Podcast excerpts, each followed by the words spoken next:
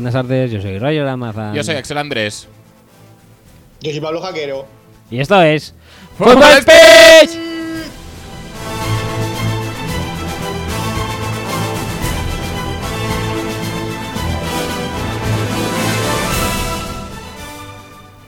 Hola, audiencia. Hola, Pablo Jaquero. Creo Hola, que dice la Axel. gente que, que soy un poco monger, es que porque creía que era iba a ser más sorpresa. No me lo esperaba. Ah, ah, bueno, si quieres lo hacemos de otra manera. Esto. No, no. Ahora, ahora No, no, le, no. le- le damos al pause y volvemos a empezar y lo hacemos de otra manera y nadie se ha enterado. Dale, dale, eh. No, no. da lo mismo. Queda ¿eh? entre nosotros, eh.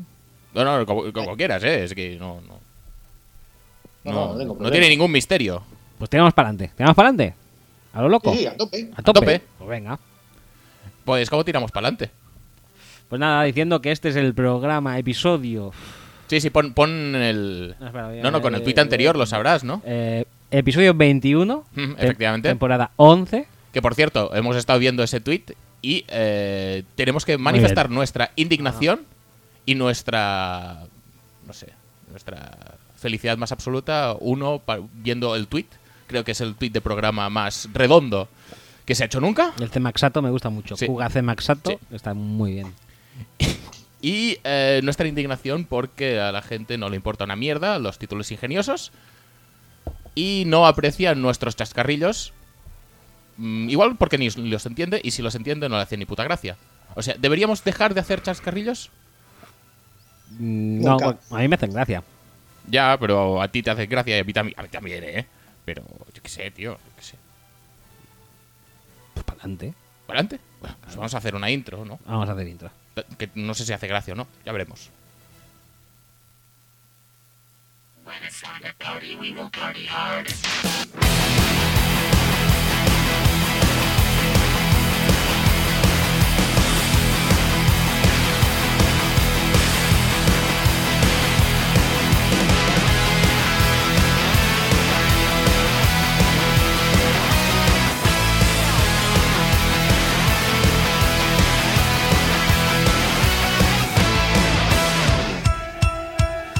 Recordaros que podéis escuchar y descargar el podcast a través de nuestra web, que es footballspeech.com, y también en plataformas de descargas de podcasts como iBox y eh, iTunes, entre las más eh, famosas y graciosas. ¿Ya? Sí. No, no, es que no me haces el gestito ya.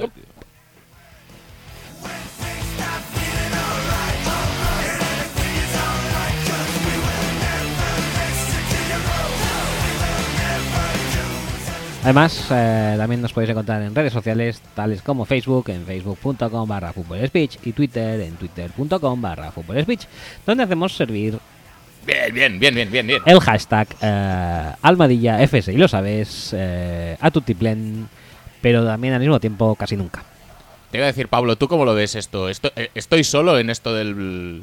¿Hacemos servir? Hacer servicio solo lo he oído aquí, por eso me gusta. So- somos únicos.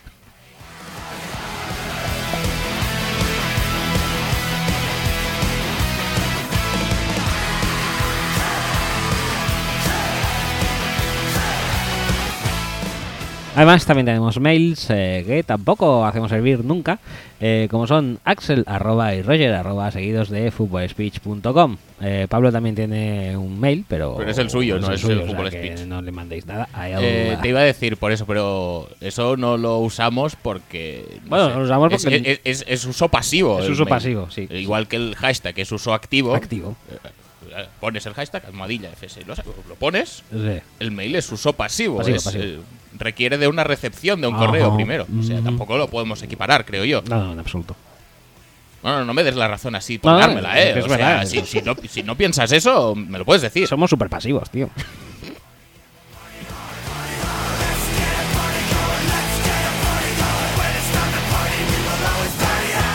super pasivos con el mail.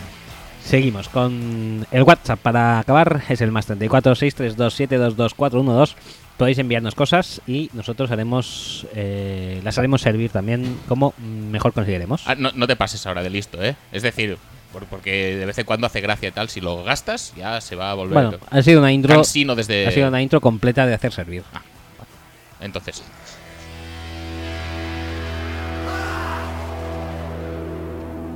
Pastillica. Qué bueno, ¿eh? Súper bien. Bueno, Pablo, cuéntanos para qué has venido hoy. Pues, pues, primero para deciros que últimamente eh, estoy muy arriba con el programa Forjado a Fuego. No me extraña. ¿Qué programa? ¿Qué programa? ¿No lo has visto nunca? Yo no? sí. Ah, Forjado a Fuego. Buenísimo. Ah, vale, vale. No, no, no, no. Espectacular.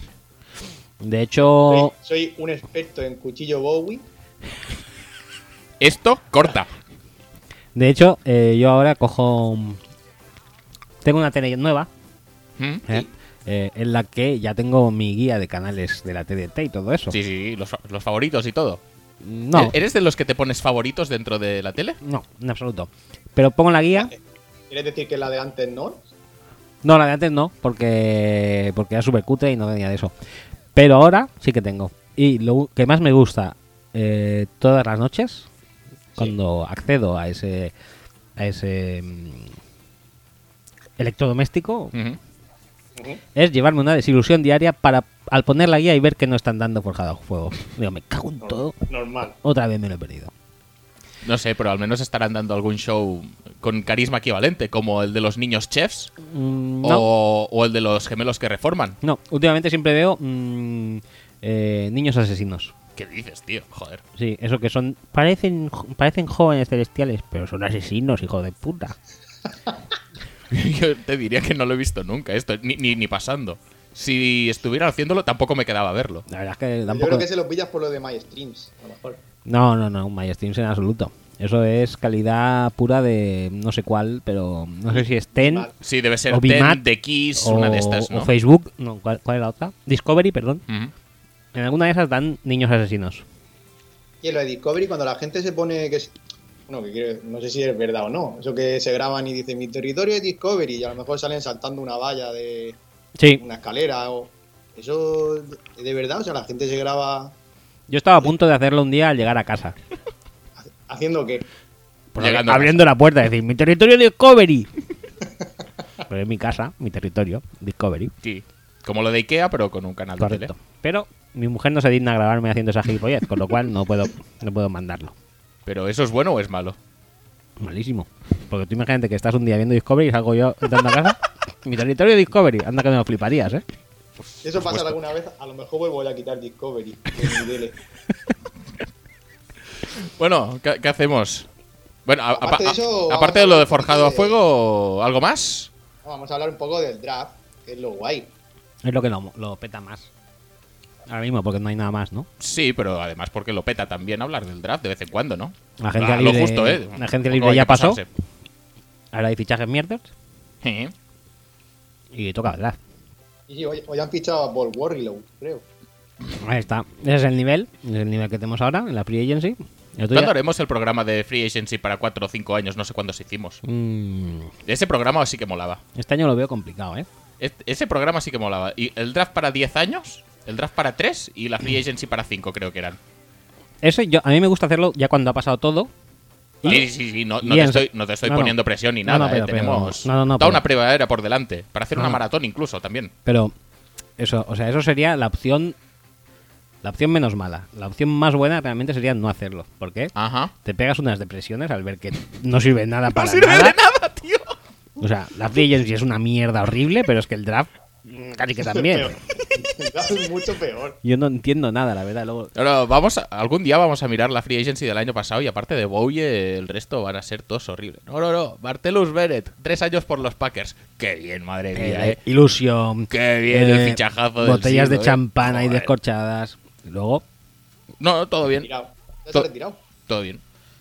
bueno, pues pues empezamos a hablar del draft. Pero sin eh, embargo, como no hemos hecho el programa de que el draft no sirve de nada, claro.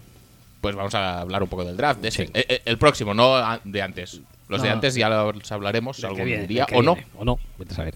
Eh, el tema es que vamos a empezar. Generalmente siempre empezamos por jugadores defensivos, creo yo, que por eso es por lo que ayer hablando yo estaba encapsulado en, la zona defensiva. Pero hoy vamos a hacerlo eh, de jugadores ofensivos por posición Sí. y el 75% del programa, por, porque Pablo así lo quiere, va a versar sobre. Digo tú mismo, Pablo, y si quieres ya comienza a hablar. Vamos a hablar de Lamar Jackson. Lamart. Muy bien. Pterodáctil, Jackson. Eh, no ¿Pero hace falta música de contenido, ¿eh? Música. No. Ya está, está Ya está. Ya está, ya está. Lamar Jackson, adelante con ello. Música funky, ¿no? ¿Tienes algo funky? Que yo sepa, no. No, vale, pues hablemos de ello sin música funky. Oye, si queréis, si queréis podemos hablar primero de, de lo que es la clase de quarterbacks. Si quieres, general. como mucho, lo que se me ocurre. No es funky exactamente, pero Eh, puedo poner esto. También le va bien. Venga, pues ponemos esto para hablar de Lamar Jackson. Hello, darkness, my old friend. I've come to talk with you again. Because a vision softly creeping left its seeds while I was sleeping. Pensaba que llegaba antes el, el estribillo. Ahora, ahora, dale, dale. No, no le doy. Vale, vale. In my brain still remains within the sound of silence. In restless dreams I walk alone. Eh, ¿Pu- ¿Puedes adivinar, Pablo, lo que hemos puesto?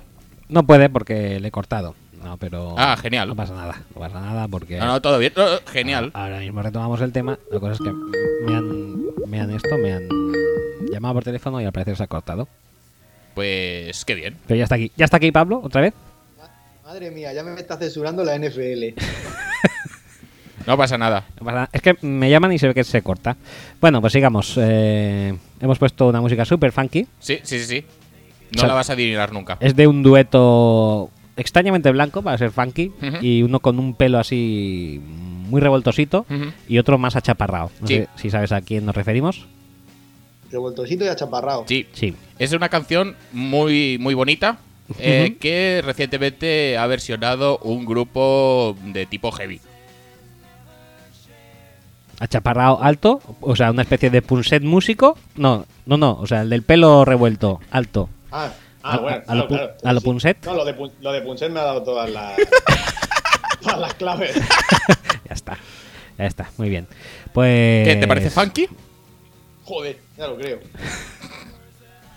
Bueno, pues adelante con, con qué? ¿Con los quarterbacks en general? ¿Con Lamar o, o- o con qué? Sí, que digo que si, si queréis primero podríamos hablar un poco de cómo de la clase en general. Que a mí de los que se habla así de los cinco podríamos decir que se suele hablar, ninguno me parece explícitamente malo. No sé si a vosotros hay alguno en especial que os patine más. Hombre, nah, lo justo. ¿Los 100 contra Josh Sí, Eh, claro. sí, A no ser claro. que, que cuentes a Mesón Rodolfo. Poco se está diciendo la- el concepto Mesón Rodolfo, que Sí, podría ser que sí. un restaurante bueno de Muy Castilla-León. Muy bueno, muy bueno, sí, la verdad que sí. Y, Le podía hacer la embargo, competencia Es un a- quarterback. Le podía hacer la competencia fácilmente a Casalucio.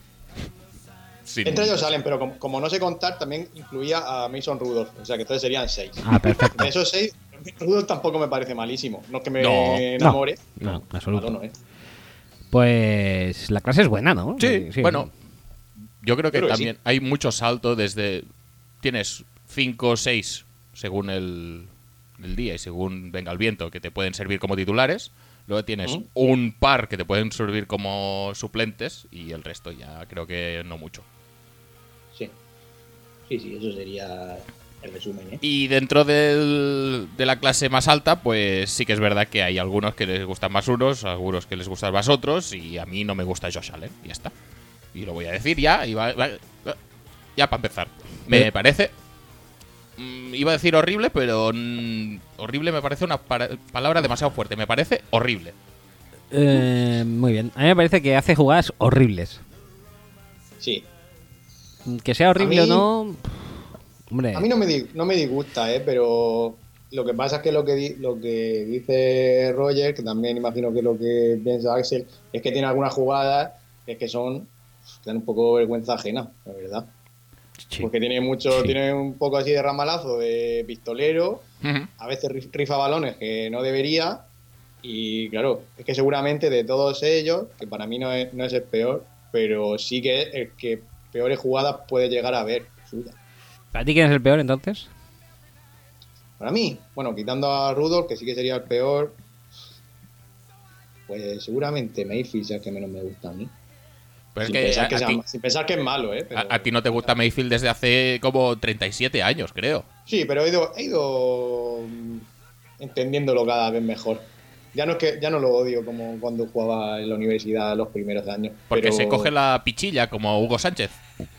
Sí, porque lleva la cinta esta en la cabeza. que Como Julian Ross. sushi. No, Philip Callahan es. sushi. Callahan, Callahan. Philip Callahan. Sí. El Philip Callahan de la NFL próximamente. La verdad es que todo él da mucha grima, ¿eh? ¿Tú crees? No, tío. Sí, porque tío, tiene o sea, que dar grima. Como persona dices, madre mía, el, la- el, el tos- el- el tor- tortonazo que tienes. O sea, te iba a dar un ostión que te iba a dejar arreglado. Pero luego lo Eh, piensas eh, y dices... El típico, el típico este que se echa siempre el equipo a la espalda. Venga, chicos, vamos, dame. Da la mierda ya, pesado. En el fondo también luego lo piensas y dices, hombre, Philip Rivers también es un poco así, ¿no? Joder. Y- y- Pero Philip Rivers nunca se ha agarrado los huevos en un partido, ¿no? yo no lo sé. Podrá, porque llevar una hebilla de esas de paleto del oeste que no. Yo- no aseguraría que Philip Rivers no se haya echado, no haya hecho el movimiento mano escotra- escrotal alguna que otra vez. Pero sí que es cierto que alguna aún vez- así, Me pues, encanta cómo hablas en fino. Movimiento manoscrotal. aún así yo que Alguna sé. vez incluso puede haber sido la mano de North Turner. No me extrañaría nada. Pues sí, eh, sobre todo en aquella época, hombre, eh, un, un mano escrotal de vez en cuando la verdad es que apetecía. Pero que sí que es cierto que a Rivers lo ves y te da una sensación y en cambio a Mayfield lo ves y acabas de soltarle una, una ofetada. en plan, chaval madura. Igual porque estás más acostumbrado a verle a Rivers y porque no te Sí. tiene que demostrar nada tampoco. Puede ser. Pero puede yo qué sé, tampoco le daría más importancia a la que tiene que Mayfield tenga un gestito, otro gestito. Bueno. Eh, Mayfield no llegó a ganar el Heisman, ¿o sí? Sí, Sí lo sí, ganó, sí. ¿verdad? A mí es lo que más me gusta de él, que después de ganarlo tuvo un año bastante bajo, que fue el año pasado, Eh, no, hace dos. Míramelo, pero creo que No, después no. de ganar el Heisman no ha tenido ningún año bajo. De hecho, no ha tenido ningún año a secas. El año pasado fue un año más malo que el anterior y que este. No, pero que lo ha ganado este. Hace dos lo ganó la Vale. Mar. Vale, pues en el año de la mar diríamos que fue cuando Mayfield explotó. Que creo que fue finalista al Heisman. No sé si fue finalista, pero sí, es cuando se asentó como titular en Oklahoma y empezó a salir Empezó a en todos los bastante y tal y cual. Sí. Y el año siguiente fue un año, un down year. Y este año ha reflotado bastante. No, no sé cuántos años está costando este hombre, pero me está haciendo la cronología en mi cabeza como una implosión ver, muy bestia. Hace, tres, hace tres lo ganó eh, el running back de Alabama, que no me sale el nombre, de los Titans. Eh, eh, ¿no? Scarborough. No. Derrick Henry. Derrick Henry. Luego sí. Lamar Luego y ahora Lamar este. y ahora él, sí. Pues en el año que lo ganó Derrick Henry, él fue cuando lo petó bastante y creo que fue el único quarterback con Deshaun Watson, puede ser, finalista al Heisman, que al final no lo ganaron. Y luego el año siguiente que ganó Lamar, él eh, Puede ser. tuvo sí. un año muy de bajona y este año ha vuelto a petarlo. Con lo cual, que, que no sé si recordáis que su año de bajona fue cuando coincidió ya con su off-season de que le hicieron el suplex en la discoteca. Ya, ya, sí, sí. Que creo que eso fue lo que le hizo espabilar realmente. Este, este año lo que pasa es que ha tenido un porcentaje de completos brutalísimo. Sí. Entonces, por eso hay mucha gente que piensa que su mejor fit sería una- en un ataque con mucha eh, RPO, esta, con mucha, como Wentz, más o menos. Eh, que tú le des que pueda un poco pasar, a veces correr. No es que sea muy atlético tampoco, ¿eh? porque él corre, pero un poco también así, No, pero- le viene el viento. Pero tiene bastante instinto también para correr. No es súper rápido, no es como Sí. Russell Wilson de rápido, pero, pero bueno. Lo que sí, lo que sí se parece a Wilson es que es muy difícil que le hagan sacks. Porque Efectivamente. la verdad es que tiene mucha capacidad para escaparse. Y gana mucho tiempo con sus piernas, eso es verdad. Y eso, y en las rutas cortas e intermedias, la verdad es que el tío es muy, muy preciso. Pero bueno, eso luego se junta con que parece que está ligeramente loco. Y yo creo que no va muy sobrado de, de brazo. Pero una No, ofensiva eh, eso seguro que no. Eso seguro que no. Una ofensiva de ese estilo de la que estamos hablando, pues puede hacerlo perfectamente. ¿eh? Pero yo qué sé, si, si algo en- nos ha enseñado los drafts de los últimos años es que estos jugadores que les han dicho toda la vida que no sirven, que son bajitos, que no tienen brazo, sí. que no sé qué, y tienen, y tienen la competitividad entre esto. ceja y ceja, A Russell yo no los puedo poner en duda. Se lo dicen todos los años todo. ¿A quién? A Russell Wilson, Por ejemplo. que es bajito, que no tiene brazo. Y ahí Que está. no Es es que a- a, a mí por eso me recuerda mucho a Russell Wilson, no porque sea más o menos rápido, que esto en el fondo me da bastante más igual, sino porque es algo de, de- de- de cómo se le percibe eh, entre los equipos y entre, sobre todo, entre los fans. Yo creo que el problema que puede tener al siguiente nivel es que realmente en la universidad improvisa mucho, muchísimo. La mayoría de. O sea, juega con muchos rollouts, mm, lanza casi siempre movimientos. Esto en el pocket no lo ves mucho realmente.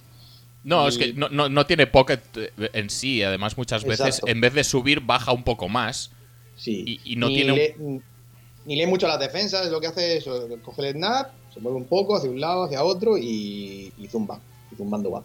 No es tan loco como, como Mansiel en ese sentido, no es tanto de lanzar globos como él, No. eh, eh, pero... Eh, Es que yo creo que esa es la diferencia básica de, de Mayfield con, con Mansell, si- si- desde el punto de vista puramente deportivo, que es que Mansell eh, rifa un montón de balones y, Bayf- y- y Mayfield la verdad es que eh, es bastante seguro con su toma de decisiones y confía mucho en su precisión a corto o media distancia como para que le pillen en muchos turnovers y en muchas encrucijadas. O sea, Y él, él es como un quarterback de West Coast, lo que pasa es que se mueve un poco Mm. corriendo y, y tal, pero sería ese estilo.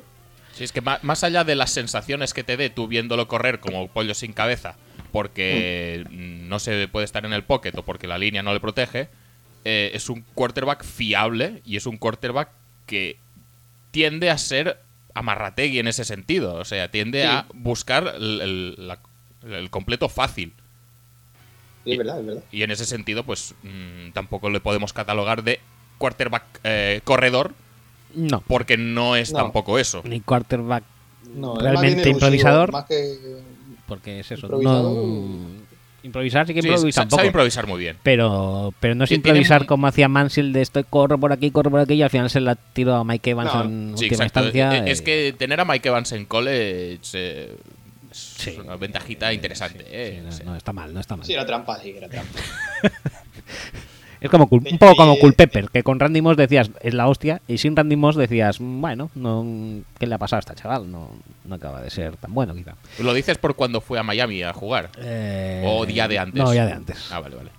Se quedó un Va a depender mucho, ¿no? bueno, Sin- como todo, Moss. los que vamos a hablar nos va a pasar eso, ¿eh? pero va a depender Ah, no, mucho no, de- sí. Esto es, esto es algo que hemos hablado muchísimas veces nosotros por, por canales internos, que eh, nosotros ahora podemos hacer una evaluación de draft más positiva, más negativa eh, y, destacando varios puntos, pero al fin y al cabo esto quizá si con suerte llega al 50% de lo que va a ser el jugador después.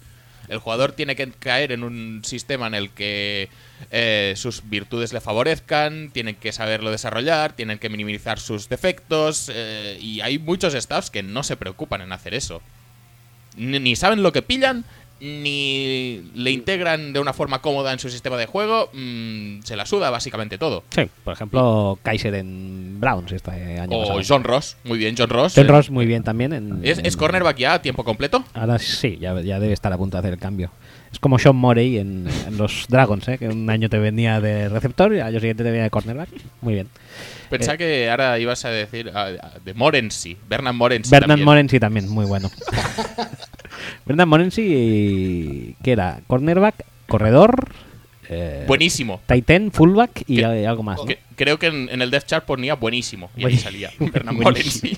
Playmaker. Profesor de chino mandarín. Eh, Eh, bueno, estamos aprendiendo mucho tiempo con Baker Mayfield. Sí, la, ver- la verdad. eh, que- que- vamos sí. a ir rapidito con los quarterbacks. Eh, Josh ¿Qué Rosen. Que de, de ellos salen, que no hemos hablado casi, aparte de, Ah. que- de lo que pensamos cada uno. Que sí que es verdad que en cuanto a abrazo, yo no sé si he visto una cosa más bestia alguna vez en mi vida. ¿eh? Qué fácil lanza, qué bien la velocidad saliendo del brazo, la, Es- la- es la espectacular, bola. no, no, Madre mía, no, no, no. es- joder, bien, espectacular. ¿eh? También es cierto que de los que hay aquí, el, el que más eh, el que más se le ven las carencias, si su primera ruta no está abierta, es él. O sea, porque después de eso ya no sabe qué hacer.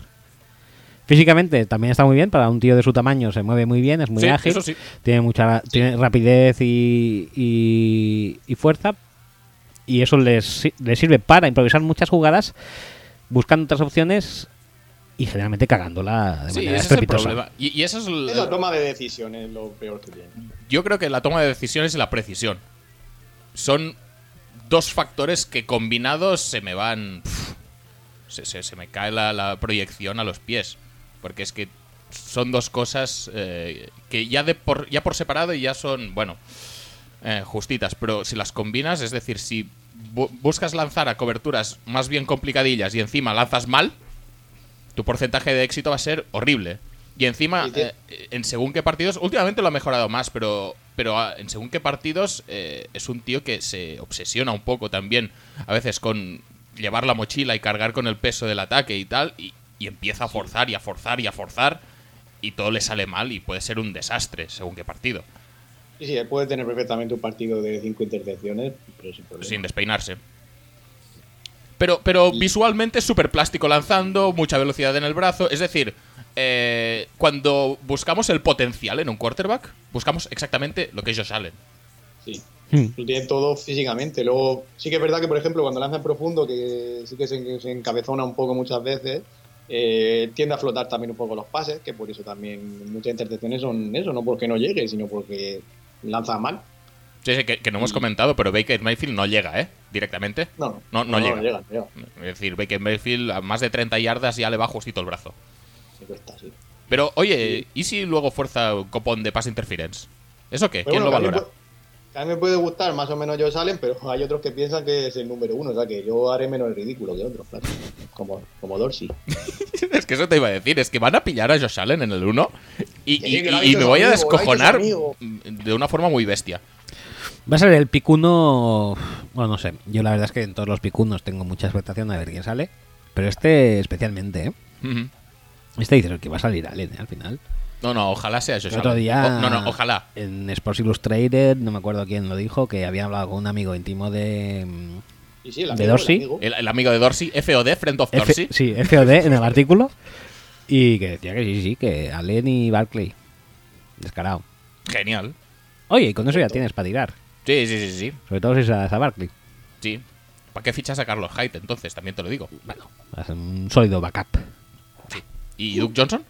Y por lo que le- les ha costado, Hombre, ¿qué quieres que te diga, tío?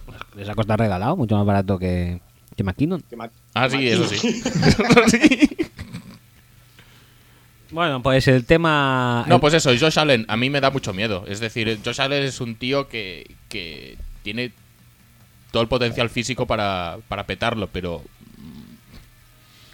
No. el, el potencial físico no lo es todo. Y hemos tenido ejemplos muchos de picks relativamente altos que luego han sido mm, de normaletes a horribles.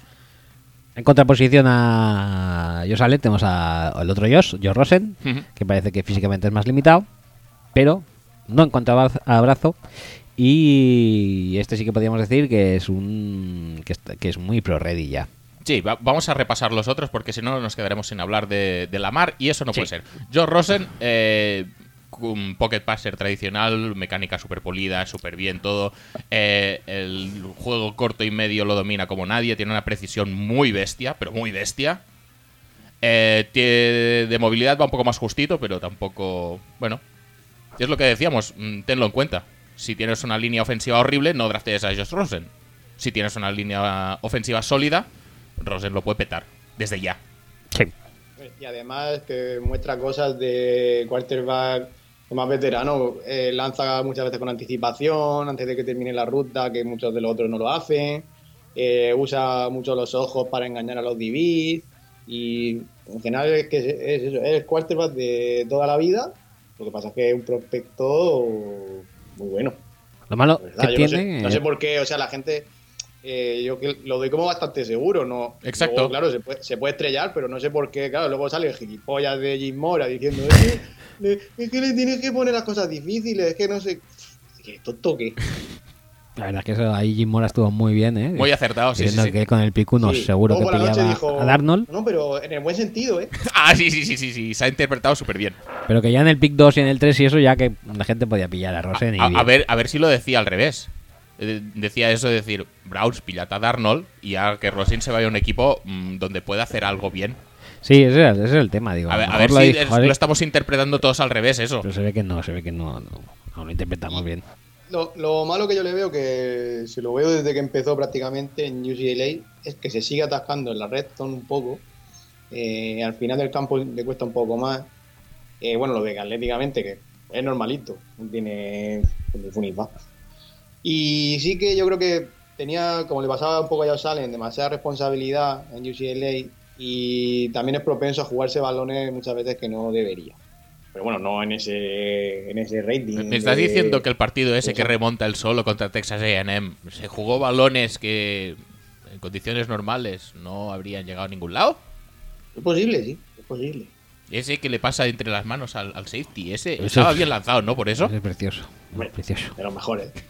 Eh, no, el tema, yo creo que aparte de eso, de que su toma de decisiones a veces eh, deja un poco que desear, no en los ratings de, No, de Josh no, no creo que sea eso. Yo creo que también ha mejorado que- mucho a lo largo de este año. ¿eh? Yo creo que a lo que más le lo que más le va en contra en el draft es que es el que está más cerca de su techo. Exacto. Sí, a a eso sí que quería sí. decirlo yo. Eso, eso es lo que le va más en contra. Porque en, el juego, en un juego como el draft, que básicamente mucho es el potencial, no sé qué, la capacidad de este tío de dar un paso más y demostrar en los pros todo lo que tal, pues a Rosen no se le ve. A Rosen No. ya se ve más o menos lo que va a ser. Entonces siempre se puede especular mucho más con Darnold, incluso con Josh Allen, porque obviamente es el techo es baji, el suelo es bajísimo, que con Rosen, y esto le hace daño. Y por eso los Browns sí que saben. Bueno, pero por ejemplo, si, Correcto. si Rose al final lo máximo que es es, es que iba a decir más Ryan, pero bueno, más Ryan es una mierda. Pero bueno, una cosa así. Matt que- Ryan es que- MVP de la liga. Sí, sí que lo es. Como te indignas, ¿eh? Un quarterback con el que su equipo esté contento, que además ahora parece que lo van a, a renovar a más Ryan, le van a dar un pastizal y tal, pues, pues ya vale, es un número uno, ¿eh? Yo lo que no haría con Rosen es eh, draftearlo y luego parece ser que no va a ser el caso porque ya tiene equipo otra vez este año. Pero yo no le draftearía y luego ficharía a Fitzpatrick para hacerle suplente. Por- Porque otra de las cosas que no, no tiene muy a su favor es un físico, dijéramos, imponente, sino más bien frágil, ¿no? Sí, Bueno, mm, sí. no Necesita- sé. Por lo menos sí que parece que necesita ganar un poco de músculo. Pero bueno, no sé. Tiene alguna que otra conmoción ya en la Ahora, pero si, si es verdad lo que dice Jim Mora, sí que podría fichar a Fitzpatrick, que es licenciado en Harvard, para que tuvieran conversaciones. Eso sí. Sí, para que se lo ponga difícil. Para que le estimule. Claro, hay que tenerlo la estimulado. Y jugaran al Jenga y todo eso. Sí. Sí, sí, sí. y, al, y- y al hundir la flota. Dice que está de moda ahora. Hundir la flota. Sí, sí, sí. Porque, no, no he pillado el chiste. No, no ese. sé. Es el primer juego estúpido que se me ha venido Ah, a la vale, cabeza. pensaba que alguien había salido, que Leticia Sabater ahora jugaba No, no, no. a no. hundir la flota o algo así. De tragabolas. Sí. No, no, no, atención. Imagen, por favor, imagen mental. Tú que tienes además la imagen. que- Josh Rosen y Fitzpatrick con sus Wonder Leagues. ¿Altitos? Bueno, no sé, el de ¿han salido este año los? los- Sí, sí. Sí, han salido. y, y el que lo tiene más alto ellos salen. Ah, pues entonces no me sirve con los Wonder Leagues. Es igual, la imagen Un solo es 30 de... creo, que, creo que un 37 y el más bajo, la más Jackson. Normal, como es negro. tío. Está claro. No- pues eso, eh, Rosen y eh, Fitzpatrick y si quieres meter a Hugh Jackson también Sí, y a. Dorsey, Siempre los quiero meter. porque vamos a meter eso jugando al, pues, eh, a, al- al- a los hipos tragabolas, esos. Pero a esos cuatro son solo cuatro, ¿no? De tragabolas. Claro. Sí, Entonces quita a Dorsey y pon a Leticia Sabater, ¿no? Que para mí. sí bueno. Yo tenía la imagen de. Leticia Sabater con sus ojos mirando a todas partes jugando a tragabolas. Es Entonces pon a. Bradford también. Ima- Es verdad. Deberíamos poner a Bradford. Ya Sabater se ha operado y ya no tiene el ojo tan mal. Pues no sé, yo la última vez que la vi. Lo operaron. He hecho tan mal. Bien, bien no se lo han dejado. Nah, es lo que te iba a decir. No, te- lo que te iba a Lo decir mejor que yo, han hecho ha sido la reconstrucción del Imen. Eso parece sí que sí que se lo han dejado. Eso sí. pero eso hace tiempo ya, ¿no? Sí, claro. Ah, vale, vale. No, lo que te iba a decir, que a la gente le gusta muchísimo, es lo que decías tú, le gusta mucho hacerse ilusiones, por no decir pajas mentales, por no decir pajas a secas, con el tema del potencial. Y si alguien puede llegar a ser la hostia en barco, ¿para qué coger a alguien que va a ser solo la hostia? Pero podría ser que el que yo pille sea la hostia en barco, que es mejor aún. Correcto. Y eso es lo que pasa con Rosen y con Darnold y con Josh Allen en menor medida, o en mayor, depende de Dorsey. Eh, Darnold tiene muchísimo potencial. Sí. Ha jugado un año y medio, pon, eh, ha tenido altos muy altos, ha tenido bajos moderadamente bajos. eh, mm, tiene más variancia su juego, arriesga mucho más. Eh, es más espectacular de ver. eh, a la gente le mola eso. Sí, la verdad que sí. En Es- un vídeo de highlights, eh, el que mejores pases hace es él. Más que, Darnold, más que. Allen.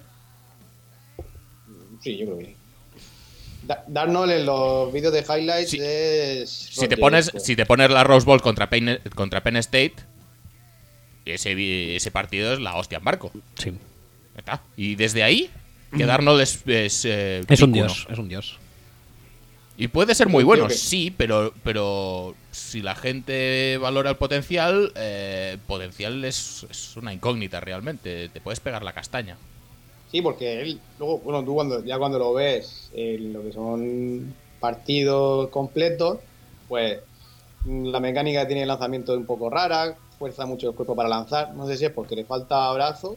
Todos los analistas dicen que no, que va sobrado de brazo. Yo, por ejemplo, le veo menos brazo que el que tenía Goff y a Goff se lo comían por el brazo. Un poco lo entendía mucho, pero bueno. Y el, el juego de pies, pues tampoco es que sea muy bueno. Y en general yo a Darnold lo veo un poco inconsistente. Ahora, que si, si avanza y tal, pues sí que puede ser el mejor. No, pero es que yo creo que la gente, todo el mundo está pensando en. Que va a ser Fabre. En, la- en esa bowl. Todo el mundo va- plan, piensa que va a ¿cómo ser Fabre. Como este tío me haga esto toda la temporada, o un 75% de la temporada, lo vamos a flipar. Entonces, Mm. eso es mm, Darnold. Y que luego, es lo que tú dices, bajos, bastante bajos también ha tenido esta temporada. Ujú. Y, y es el tío, yo creo que más fuerza balones en, en lanzamientos que él puede hacer por sus cojones y porque el brazo que tiene es el mejor del mundo. Y Sí, en la zona, en la zona esta intermedia y tal, a alguno le puede dar un infarto con él. puede, puede ser complicado eh, que un equipo de la NFL admita este tipo de pases demasiadas veces. Pero sí que es verdad que lo que ha dicho Rock alguna vez, que es, o sea, lanzando digamos que es el que más colmillo, que más mala leche tiene entre comillas, porque está siempre escaneando el campo continuamente y en la zona corta encuentra huecos que parece que no están y lanza también bien en carrera a esa zona, o sea, como Mayfield, pero mejor. Y pues, es lo que decimos, que acaba siendo, que puede ser el mejor perfectamente. Ahora mismo no lo es. Entonces cada uno, pues que ya sabrá lo que necesita. Una cosa es, en un 2-minute drill jugándote un partido para entrar en playoff, por ejemplo, tú si lo piensas y has visto lo que has visto de Darnold y de Rosen, pues quizá te quedes con Darnold.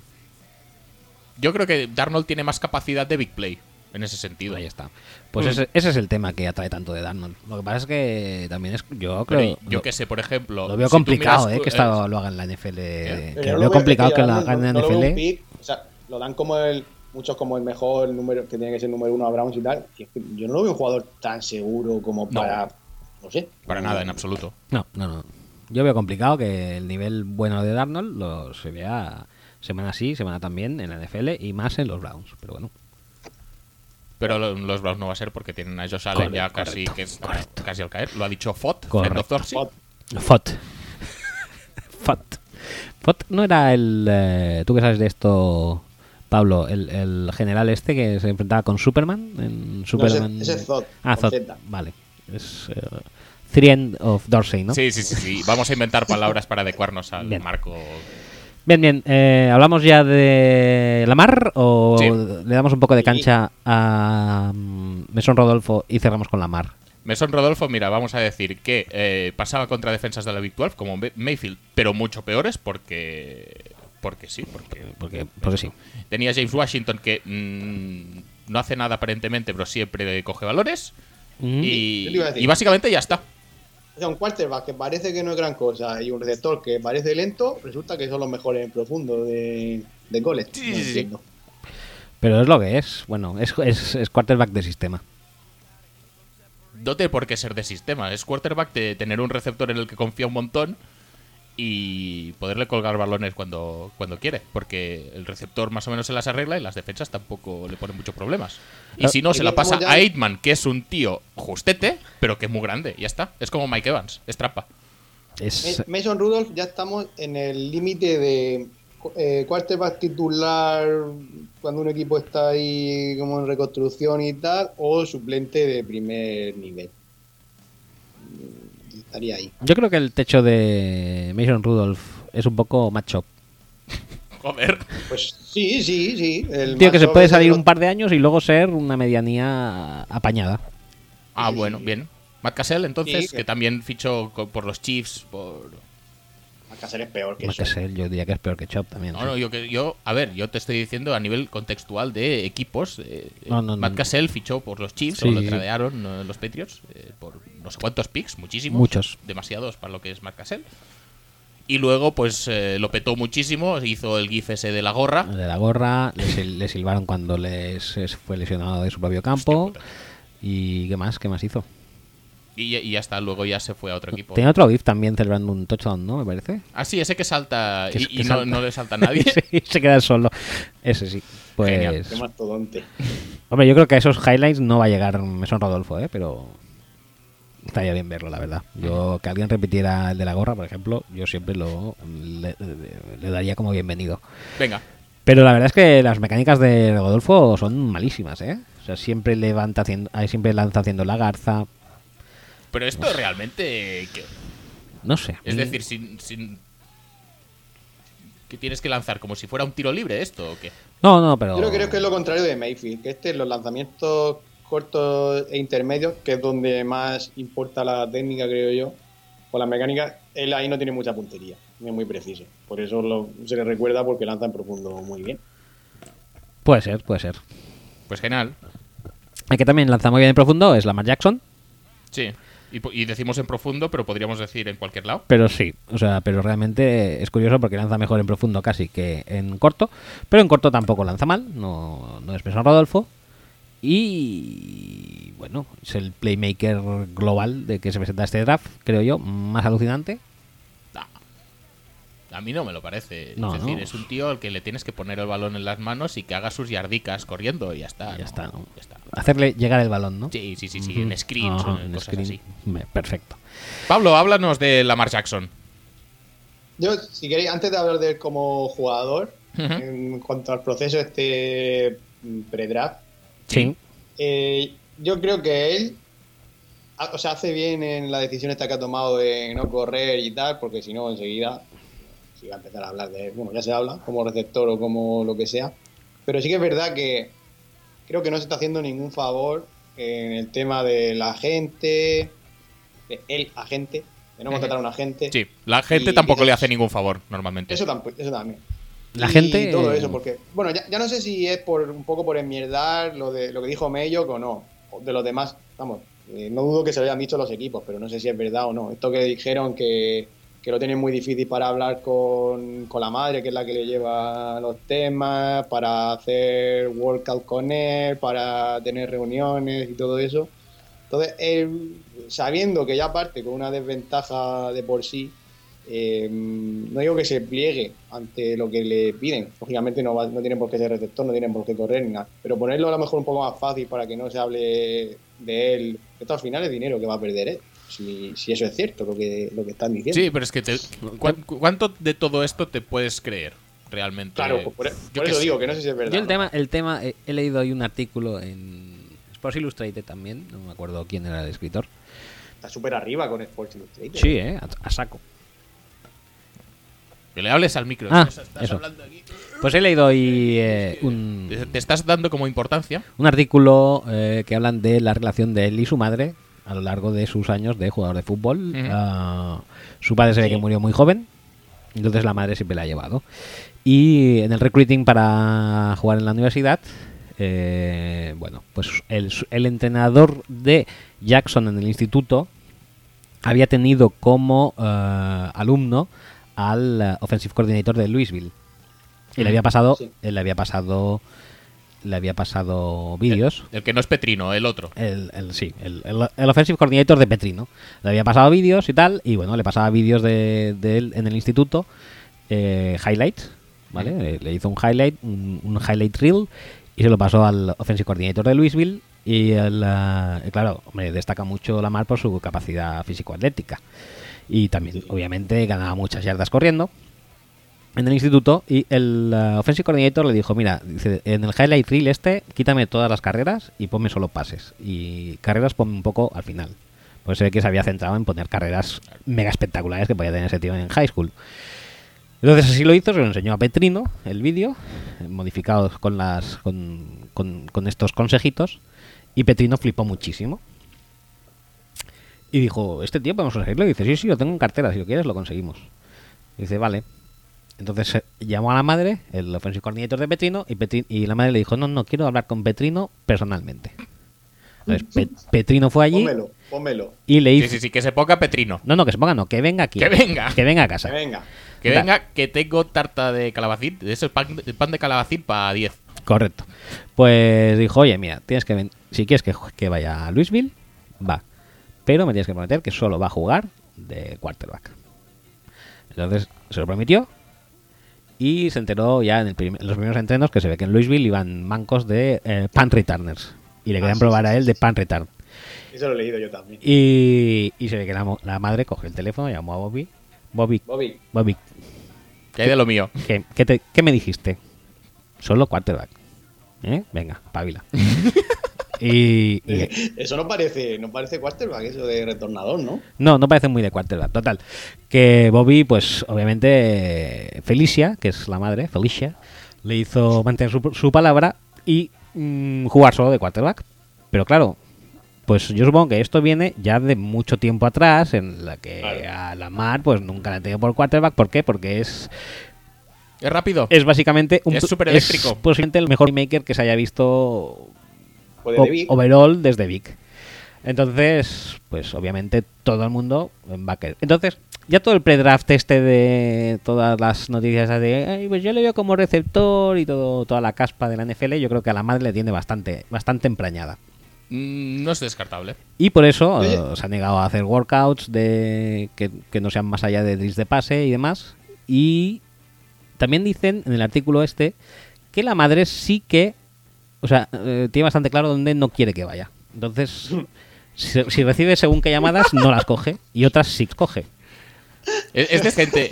Es de esa gente que luego lo dicen. Es que he visto el número y el prefijo es de. Claro.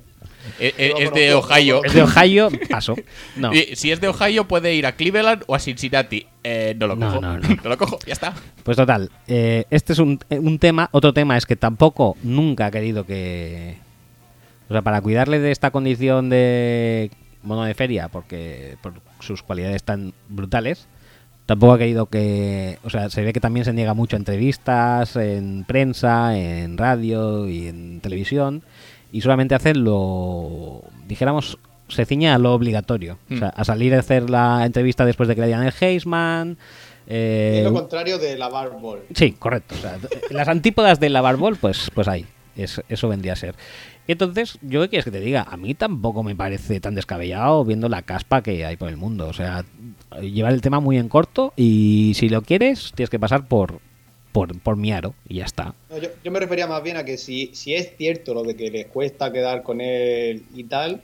Sí, yo que en el artículo lo de decía- no querer- lo de no querer correr y tal, pues ole su huevo. No, no, que en el artículo decían que se ve que sí que ha quedado con algunos equipos que no se sabe porque lo tratan todo como con bastante secretismo, pero que sí que es cierto también que hay equipos que han pedido y que suda totalmente porque no se fía. Pues precisamente por eso yo creo que encaja todo bastante bien. Que hay dos o tres equipos que lo han pedido y a la madre no le ha parecido bien o al mismo no le ha parecido bien y Entonces han ido. y han Ay, es que no puedo, no puedo hablar con él, es que me sale el contestador, ya, ya que me, me sale el buzón de voz y ya no, no sé qué decirle, no me llaman.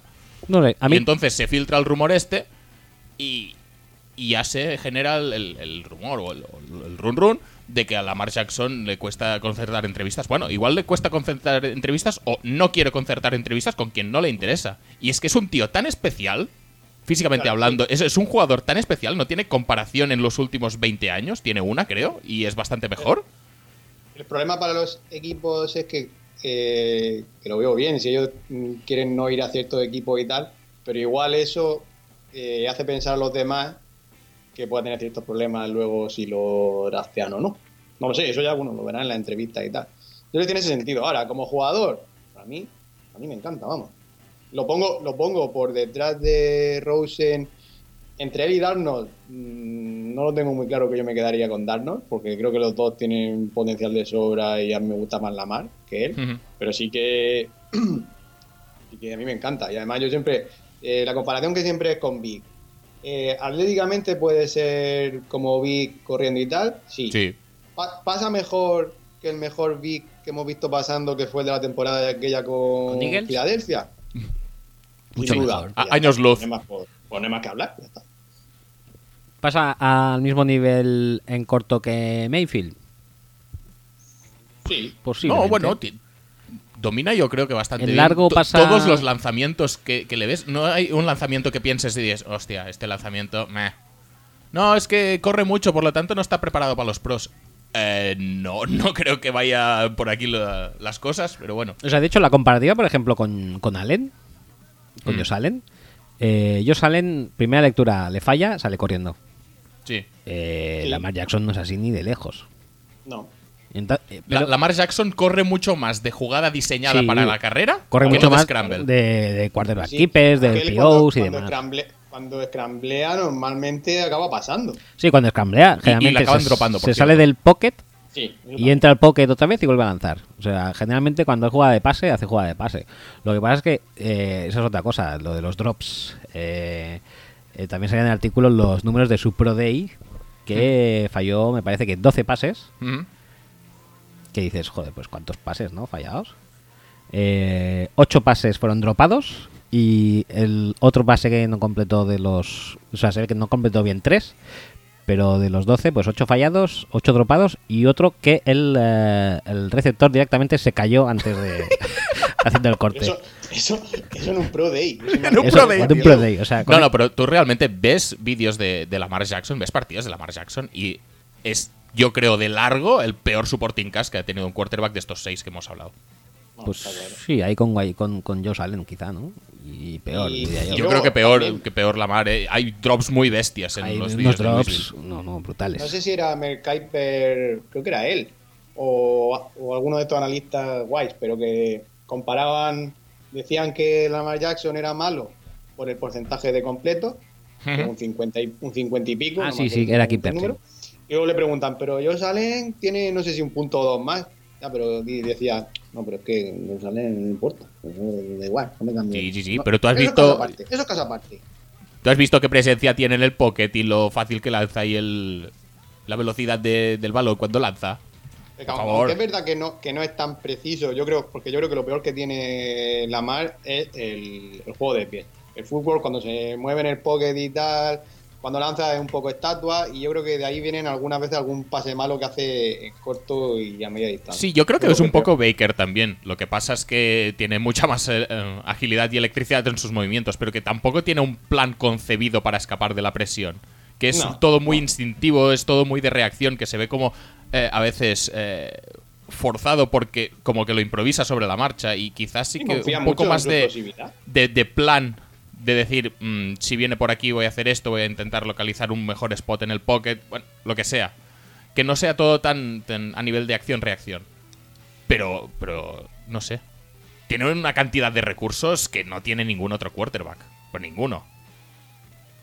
Pues, ¿Va a caer? Pues sí, va a caer. Claro que va a caer porque a la gente le gustan los quarterbacks como Dios manda. O sea, pocket passers, eh, que aguante, como si Lamar Jackson no lo fuera, ¿eh? Pero bueno, que aguante bien, que se mm, pongan el equipo a la espalda. No estoy definiendo a Lamar Jackson en absoluto. Eh, que puedan hacer todos los lanzamientos, que eh, mantengan la, vista arriba cuando escapen del pocket. No estoy describiendo a Lamar Jackson aún tampoco. Eh, No, claro, tampoco, le- tampoco le ayuda mucho que encima, pues de todos, bueno, menos que Baker Mayfield, es el más pequeño, son 6'2, porque claro, si eres negro pero eres Cam Newton, pues bueno, vale, pero como tampoco eres así, pues entonces, claro, tampoco y, vale. y- y además, acuérdate de que... en contra, ¿eh? Eso ya se lo A- aplicaron a- a, a- año pasado. Acu- acuérdate de que RG3 duró una temporada. Y eso horrible, horrible porque mm, Lamar Jackson a la mínima que corra se va a lesionar y no va a jugar nunca más, al parecer. Duró una temporada, pero nadie dice que la temporada, primero, fue la polla. No, no, no. Seguro que no. Seguro que fue em, algo reventó. diferente. Mm, no. Luego se reventó en un partido de playoff, en una gilipollez, pues como le podía haber pasado a cualquiera, volviendo por un balón que se había escapado o algo así. Sí, sí. Lo que pasa es que cualquiera no tendría a Shanahan Claro, en plan carnicero que lo vuelve a meter en el partido y ya se acaba de joder por completo. exactamente. Entonces, pues bueno, lo que pasa es lo que pues tiene muchas cosas en contra. Pero bueno, eh, igual al final es bueno para él, caer un poco. No monetariamente, pero sí a la hora de tener una carrera más, Bueno, más consistente, que realmente lo coja un equipo que sepa y quiere hacer con él lo que él necesita que se haga con él. También te digo una cosa, en el caso de Lamar Jackson especialmente, el, la- el dinerico no se acaba en el contrato de rookie, ni en la NFL, ni en los mm, contratos satélite que puedas eh, obtener como jugador de la NFL. Si tú eres una marca de lo que sea, si te dan a Ujú. elegir mm, pagarle no sé cuánto a Lamar Jackson o pagarle no sé qué ni que te patrocine Josh Allen, mm, Ya es que también, también hablaban de eso, ¿eh? En el artículo que, que el tío se ve que está muy centrado en el fútbol y que también no solamente... A- Hasta, a- es que a día de hoy no puede tampoco mm, ponerse en ningún, en ningún sitio. No me parece tampoco que sea ahora el momento. No, que dicen que igualmente que no solamente a los equipos les cuenta contactar con ellos, que se ve que Adidas y Nike y tal, y tal también ya están sondeándolo para ver si, si lo fichan y tampoco... ¿Te, te imaginas que no pueden fichar a Adidas o Nike a la- Lamar Jackson y ponen a Josh Allen? horrible. Y tienes un, un edificio de 50 pisos en. no sé, en qué ciudad, en la que sea, con, un- con- con uno de estos super pósters con la cara de Josh Allen. El futuro ha llegado. Bueno, yo salen dentro de lo que cabe el guapete. Imagínatelo con Rosen. Un cubica de, de 200 Peter metros Corda. cuadrados, ¿sabes? Peter Corda. No se puede, no se puede tener una nariz más judía, ¿eh? que lo ocupa. Si, si el póster es de eso, de 50 plantas, la nariz sí, igual son 23. Mm. De la 37 a la 14. más o menos. Por ahí, por ahí. Entonces, no vas a decir, no vas a decir nada es el de Kyle Lauleta. Ah, es- que me bueno, recuerda- no, no me disgusta, me, me parece. Recuerda a Paule- me recuerda a Pauleta, Pau- 9 servicial, pero poco flashy. Sí, sí, sí, sí. Eh, el que no era Nuno Gómez. Pauleta, el tío que hacía parecer bueno en un no Gómez, ¿eh? Que luego decías, no sé cuál es más malo los dos, la verdad. El mejor era Eder, que ganó un mundial el solo, una- un europeo el solo. bueno, iba a Estos también Mundial. eran del europeo, ¿Qué? ese, ¿no? Estos también juegan en ese europeo que ganaron, no se sabe cómo. ¿Cómo van a jugar el mismo europeo, Eder y Pauleta? ¿No? Eh, da igual. Pauleta, o sea, Pauleta ya Pauleta 40 años. y Nuno Gómez ganaron el europeo aquel de Grecia. ¿Puede ser? Ese, lo, ese lo ganó Grecia, ¿no? Ese lo ganó Grecia. Ah, no, el de Que- Portugal que, lo ganó marcó Grecia. Charisteas en la final. Charisteas, que es verdad, sí, sí, sí. Pens- eh, ahora estaba yo confundido. Pensaba que se jugó en Grecia y ganó en Portugal y no, jugó en Portugal y ganó Grecia. Pues sí, entonces eso lo explica todo. Pauleta y Nuno Gómez, muy buenos, sí. No, pues no, me- no me disgusta, ¿eh? Realmente es, no sé, normalito, no hace nada explícitamente mal, no arriesga tampoco mucho. Pero oye, mm, no sé. Y eso es lo que decías también con Rudolf. Está en esa frontera de titular, suplente, bien evolucionado y yo creo que puede ser acabar siendo titular. Es un poco estilo mm, Garópolo. No me parece tampoco que haya salido mal el tema. No, me parece bien. Eh, ya estaría esto, ¿eh? ¿Estamos sí, sí, sí, y hemos gastado una hora en hablar solo de quarterbacks. Pues vamos a acelerar un poco el proceso. Sí, sí, sí, vamos a pasar. ¿Quieres algún parón musical o algo? Venga, un No. poquito sí, un poquito sí. Dale un De- poco, de esto mismo. Sí, esto mismo.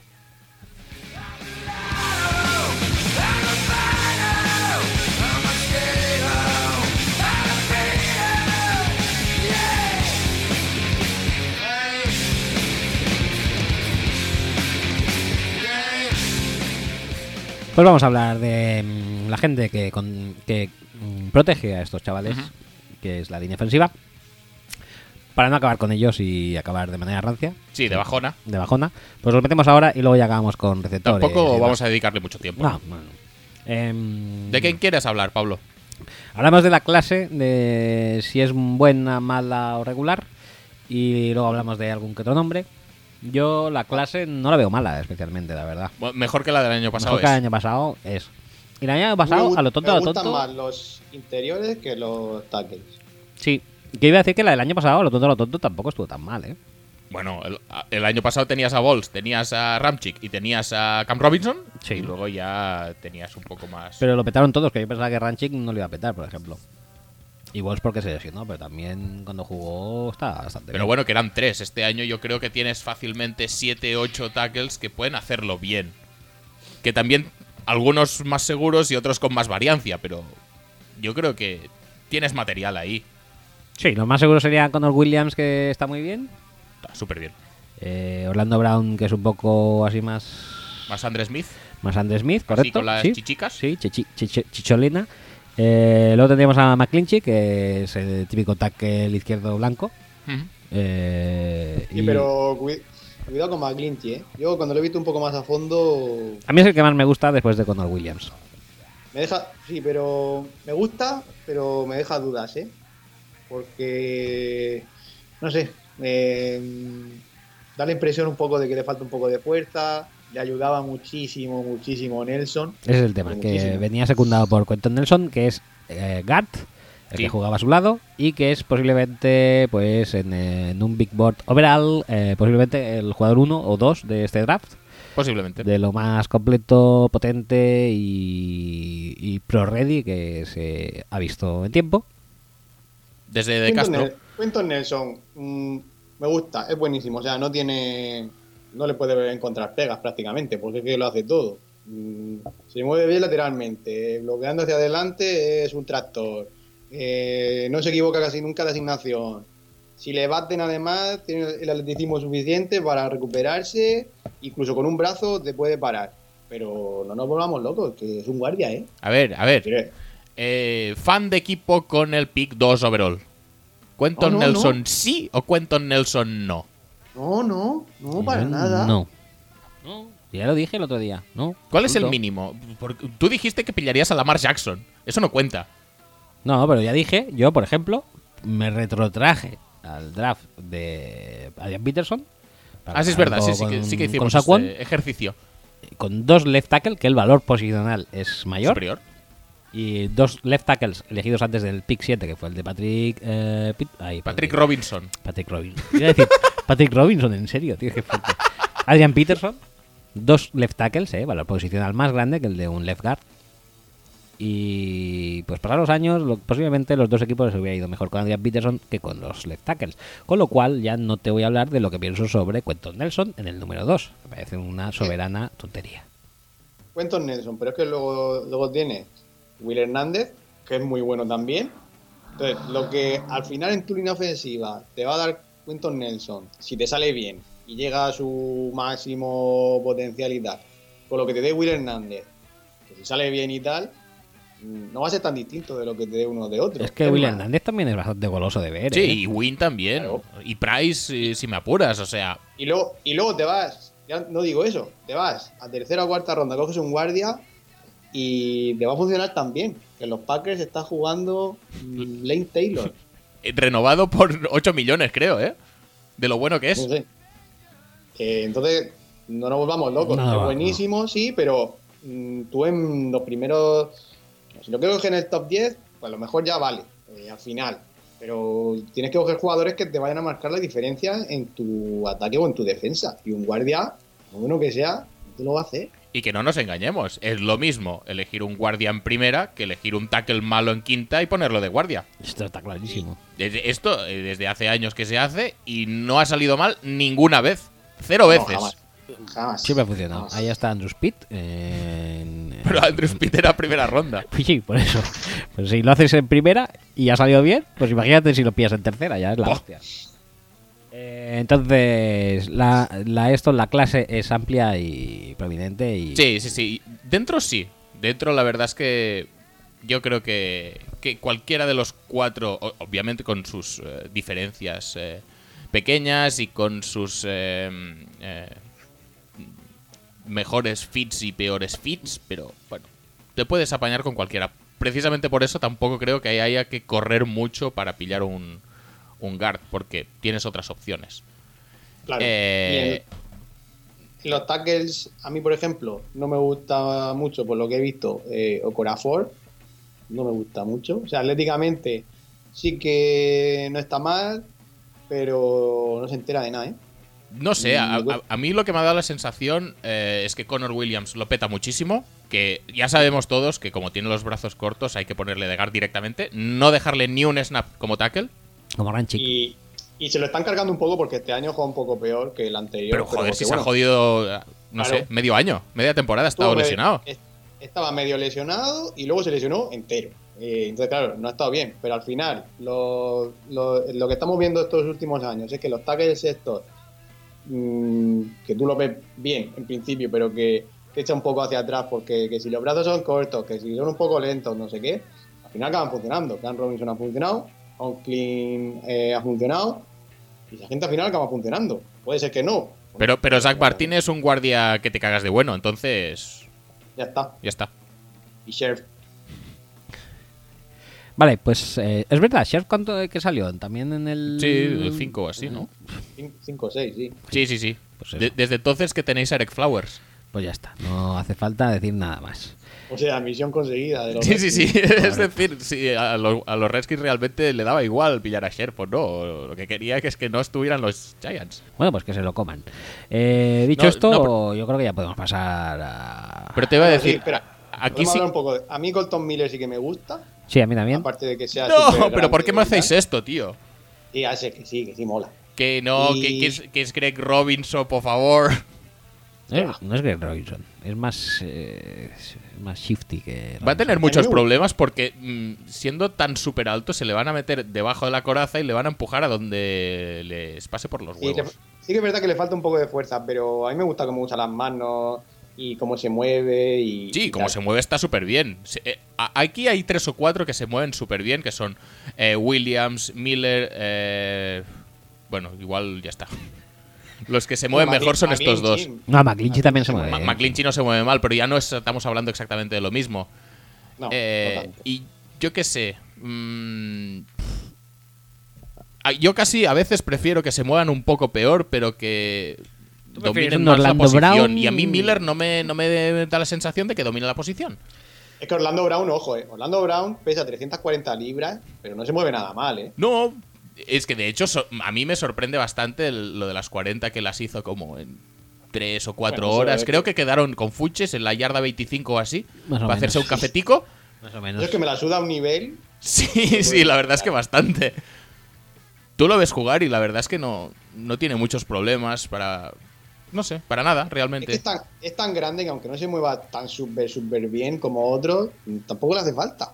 Porque tiene unos No, brazos súper largos. Eso es lo que yo, lo- que yo pienso, que no le hace falta, quizá en college, pero a lo mejor aquí sí no, que pero le luego haría tú miras falta- el tiempo del, no se mueve mal, eh. del- de los conos del Drill y tampoco es horrible, ¿sabes? O sea, yo qué sé, que le falte fondo físico para hacer las últimas 20 yardas y que llega agotadísimo. Claro. Bueno, vale. Es que no se mueve, es que no se mueve tan mal en espacios cortos, eh. No se, no se Yo mueve es tan que- mal de Que nunca le veremos hacer uno de esos highlights de la El Collins corriendo por la banda que, que- que me llenan el, gif- el, el- el timeline de GIF de, de, de esas líneas corriendo a saquísimo y qué bonito es todo. Pues no, pero oye, ¿hace falta?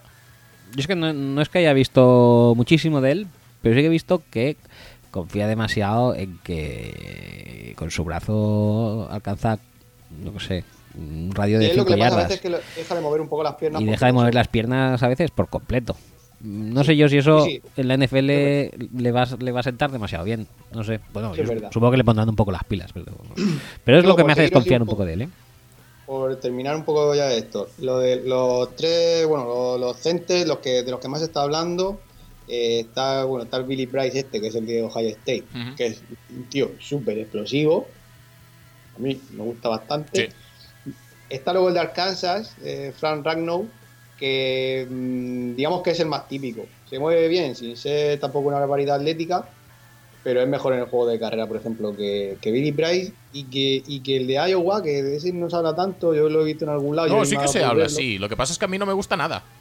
A mí, a mí el James Daniels este también es muy atlético, sale al segundo nivel sin problemas, pero eh, lo que le pasa es que yo creo que es un poco ligero de más. Y le falta un poco de fuerza bloqueando y aguantando defensas más fuertes y tal. No sé, Pero yo, yo es que interesante. le veo perdido más veces de la cuenta, como si no supiera muy bien qué hacer. E- Esa capacidad que tienen a veces los líneas de ataque de buscar trabajo. Por ejemplo, alguien que la tiene mucho es Jamarco Jones. Jamarco Jones casi siempre está bloqueando a alguien.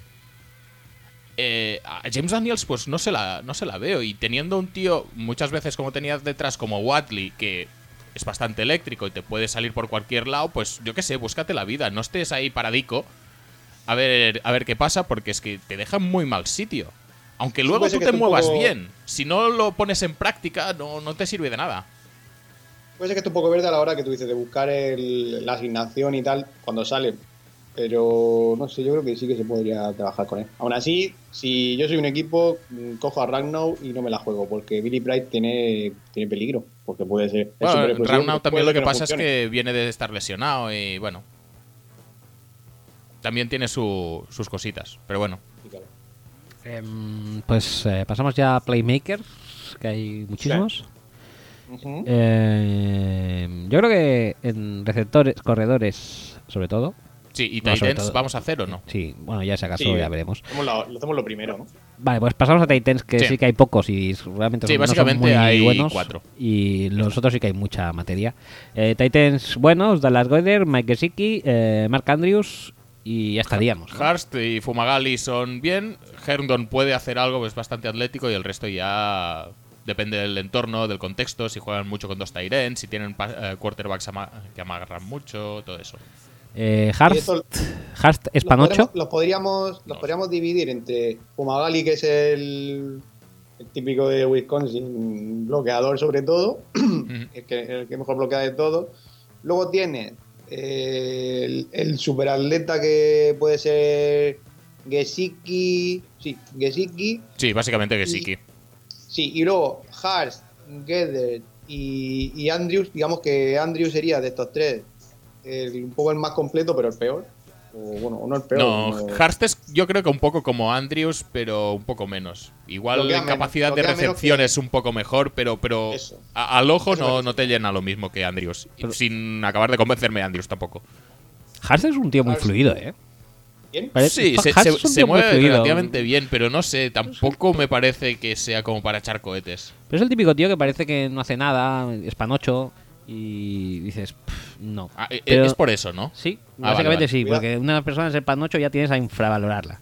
Mm. Eh, cuidado porque Hayden Hurst eh, Hurst. fue drafteado en la ronda 17 por los Pittsburgh Pirates, Pirates de la Major League Baseball en el 2012. ¿eh? Pero eso El fue año que viene, el, mi- el mismo año que te draftearon a ti, ¿no? sí, somos los Sí, es verdad que Y- tienen esto, tiene es casi más viejo que Widen, ¿no? Y No, tiene 20 El año que viene tendrá 25. 25. Eh, Pues eso, es un- a mí es un tío que dicen, "Bah, eso es un-". pero luego lo ves y dices, ojo, eh, Sí, a ver, es sorprende, sorprende porque no lo tenías en cuenta. En principio tenías a los cuatro pues más estereotipados gusta. de que eran los buenos y se te ha parecido el Harst este, de no sabemos muy bien dónde y te sorprende, pero tampoco hay como para desbancar a nadie, creo yo. No, pues es que, o sea, es- o sea, siendo así sorpresivo y tal, a ver, yo creo que ni siquiera lo cogería en segunda ronda. No, pero e- este lo que tiene es que puede correr la SIN, eh, puede ser una amenaza más o menos, no a los Sackers, pero bueno, puede ser una amenaza más o menos vertical y te puede ganar alguna yarda después de la recepción. Por ejemplo, Mark Andrews, es más sobrio que este, bloquea mejor, pero es más bien la válvula de seguridad de toda la vida y un poco más. Eh, es un tight end, pues como podía ser Witten antes de. O de Kyle Rudolph, por 50 ejemplo. años. Sí, sí, sí. O Kyle Rudolph, sí, de ese estilo, que no te va a conseguir recepciones de 40 yardas, pero siempre lo vas a tener ahí. Y bloquea más o menos bien. Eh, Hayden Hurst no bloquea tan bien. Le pone empeño, pero le da- intenta romper el timing de, del defensa, pues te da un poco con el hombro, pero no lo hace bien ni, ni técnicamente ni por fuerza se ve que es lo suyo. Eh, ¿Y qué quieres que te diga? Si voy a coger un Titan para que me bloquee lo justo y menos, me cojo a Gesicki mucho antes que a Harst. Hombre, Sí. ya lo creo. Pues ya está. Pero bueno, Haas es Por- tío completo que ya te digo, yo no lo pillaba ni en segunda, ¿eh? Pero No, lo piensas no, en no, tercera no. ronda y dices, es un vaya pick más apañado. Sí, es, el, Es que, es para ser pues, segundo en Titan. Sí, por lo que parece van a salir en segunda el que más alto salga. Quizá final Yo de creo que sí, yo creo que a, a no ser que a Steelers se le gire la castaña, que son los únicos que igual necesitan un tight end y podrían o incluso los Vikings según quieran, eh, muy complicado que salga un tight end en primera, creo yo. Ah, Vikings en primera Titan no lo veo. No, yo qué sé, ya te digo, se le tendría que girar la castaña, porque creo va, que. nos va a visitar Göder.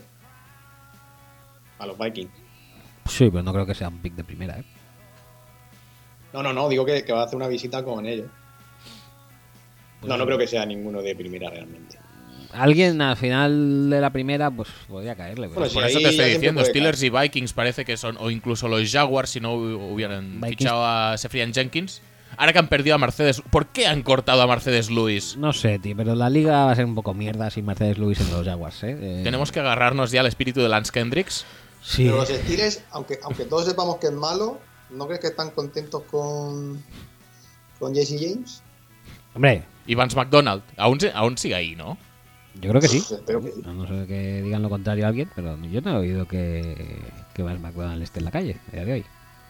Pero bueno, que Mike, Mike Gesicki, que. Bueno, a mí que me gusta es Gedert, ¿eh? Porque Sí. a, igua- a igualdad de, digamos, mm, atleticismo y tal. Bueno, Mike, Mike Gesicki lo que pasa es que lo ha súper mega petado en la combine y en todos sitios, No, pero atléticamente. pues que se le demoniza tanto porque no sabe bloquear, porque aparentemente dropa muchos pases. pues Tío, no. Vamos a valorar lo que es, que es un mismatch del cagarse.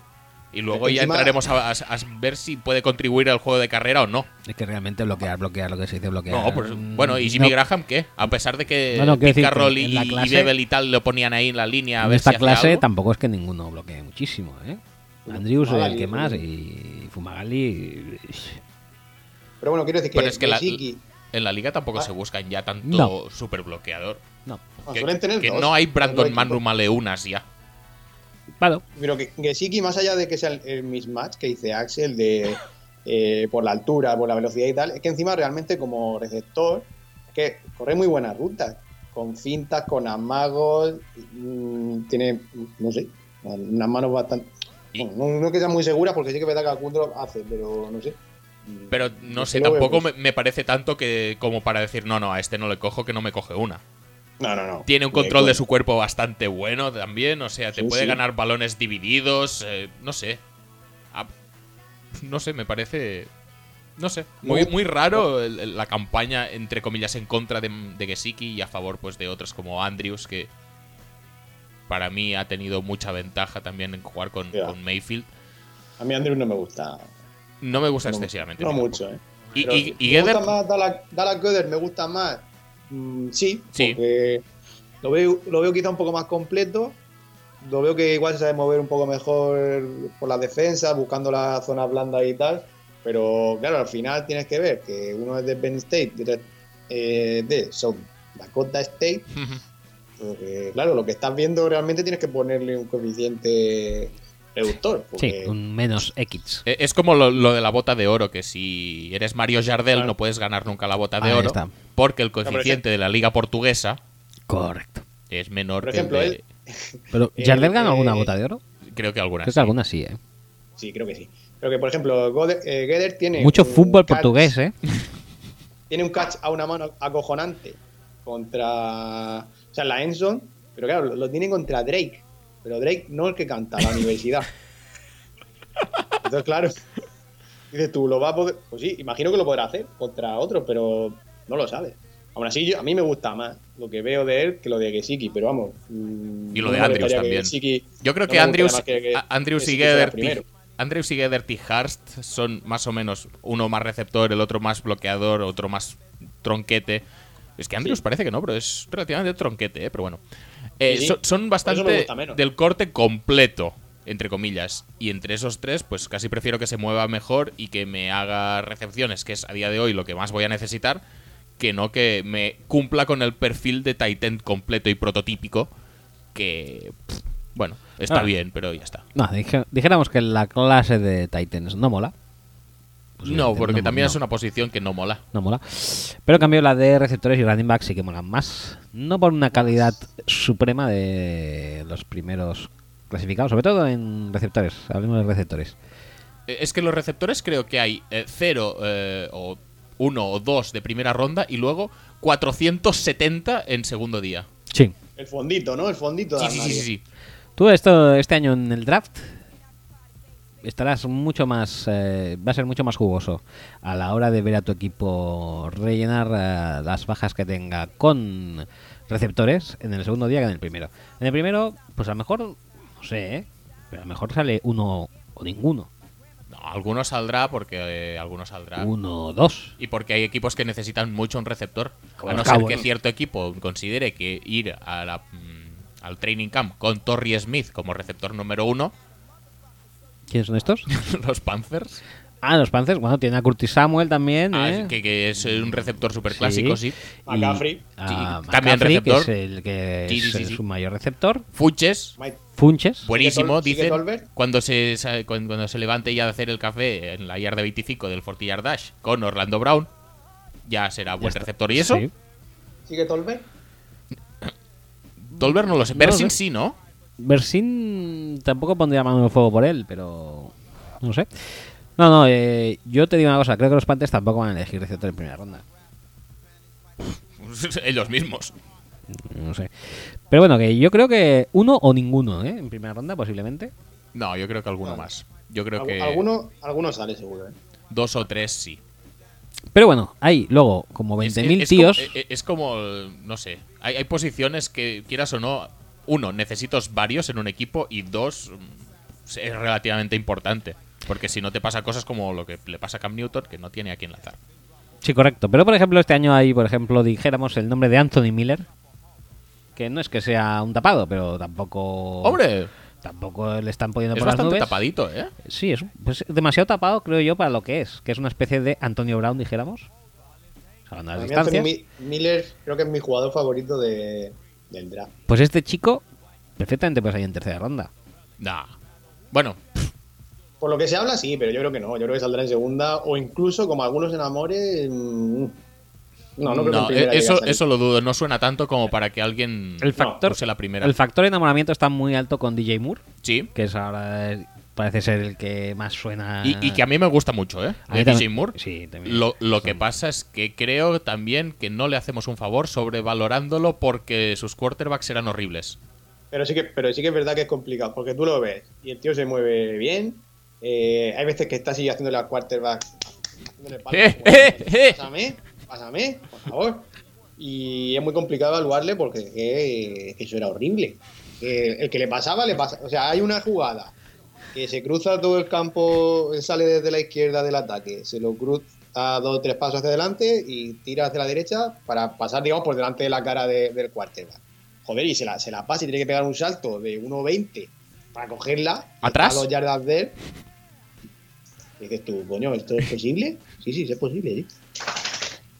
Eh, no sé, ma- malo no es, desde luego. No, no, no. A mí, a mí me gusta bastante. DJ Moore, eh, prototípico receptor con playmaking ability para dar y, y vender y exportar. Pero yo creo que es Del efectiva a molde- todos los niveles, ¿eh? También. ¿Eh? O sea, que es Sí, efectiva a todos sí. los niveles. Del molde bajo, a lo Steve Sí, Smith. e- Eso te iba a decir. Este año Este- casi todos son de- este año- del perfil bajo. Bueno, El- yo creo que ya llevamos unos 6-0, años, ¿eh? Así. 5-9, No, 6-0, 5-9 tampoco, pero sobre los 6 más menos 2 6-1s. inches. Y de estos hay a, a Tutiplen. Sí, si Está quieres de- un receptor prototípico exterior tipo Calvin Johnson, no es tu año. No. Aunque está. Había uno que se parecía a Calvin Johnson, el de Florida State, ¿cómo se llama? Pero ese, ese también está camino de, de juntarse con Funches en las 40. ¿eh? Ya, eso sí, eso sí. No, pero. A ver, entonces. eh, de estos así playmakers pequeñitos tenemos a DJ Moore, Sí. a Calvin Ridley.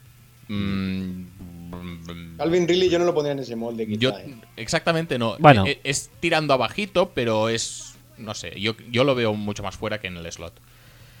Eh, A mí, me, sí, a mí me gusta mucho y me recuerda a Mike Thomas.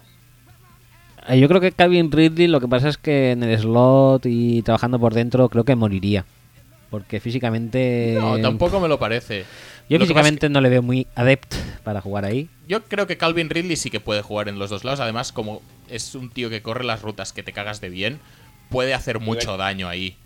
Lo que muy pasa es que precisamente por esa capacidad de correr rutas, yo creo que, que le viene pequeño quedarse en el slot. Para mí, Calvin Ridley. Yo para No, mí y es lo, y lo el. bien, lo bien que se mueve cuando está en la línea, el juego de pies que tiene, que muchas veces no, no le llegan a hacer el jump Ujú. porque los deja tirados.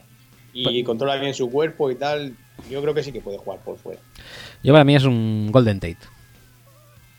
lo que puede llegar a hacer en la Bueno. liga a Golden Tate. Yo lo pondría más como No a Golden como por fuera Golden que Tate, pero ti- tiene, yo creo que es más receptor y menos playmaker que Golden Tate. Más receptor y menos playmaker. Yo creo que la playmaking ability también la tiene, ¿eh? porque una vez tiene la en las manos. Pero yo que sé, tú ves a, a DJ Moore, o ves a Anthony Miller, o ves a Christian Kirk, No, no está a ese nivel, pero. pues ya está. Pero yo creo que también la tiene. Tampoco DJ Moore es súper eléctrico, ¿eh? También te lo digo es, esto. es que a veces tendemos a confundir cuando son pequeños. Sí, eso sí. Que sean eléctricos. Y no siempre se da. No, y, y DJ Moore, la verdad es que para. Para la altura que tiene, el tamaño que tiene, es un tío que es bastante físico. Es un tío que toca las narices placarle. Sí, sí, sí, sí. Eh, también está James Washington, que hemos hablado antes, en este molde. James Washington, que creo que es el peor de todos los que hemos dicho. Sí, seguramente. Pero, oye, No, lo que ¿Cómo? pasa es que James Washington lo que tiene es que localiza el, el balón que te cagas de bien, ajusta muy bien sus rutas, tiene un control del cuerpo muy bestia y gana balones divididos. No sabes tú cómo, pero lo va a ganar él. Yo es que la. como, la como co- hay, como hay tantos, lo hacemos, ponemos el ranking de Mocol y lo hacemos en orden inverso. Empezamos por el 10 y hablamos un poquillo de cada uno.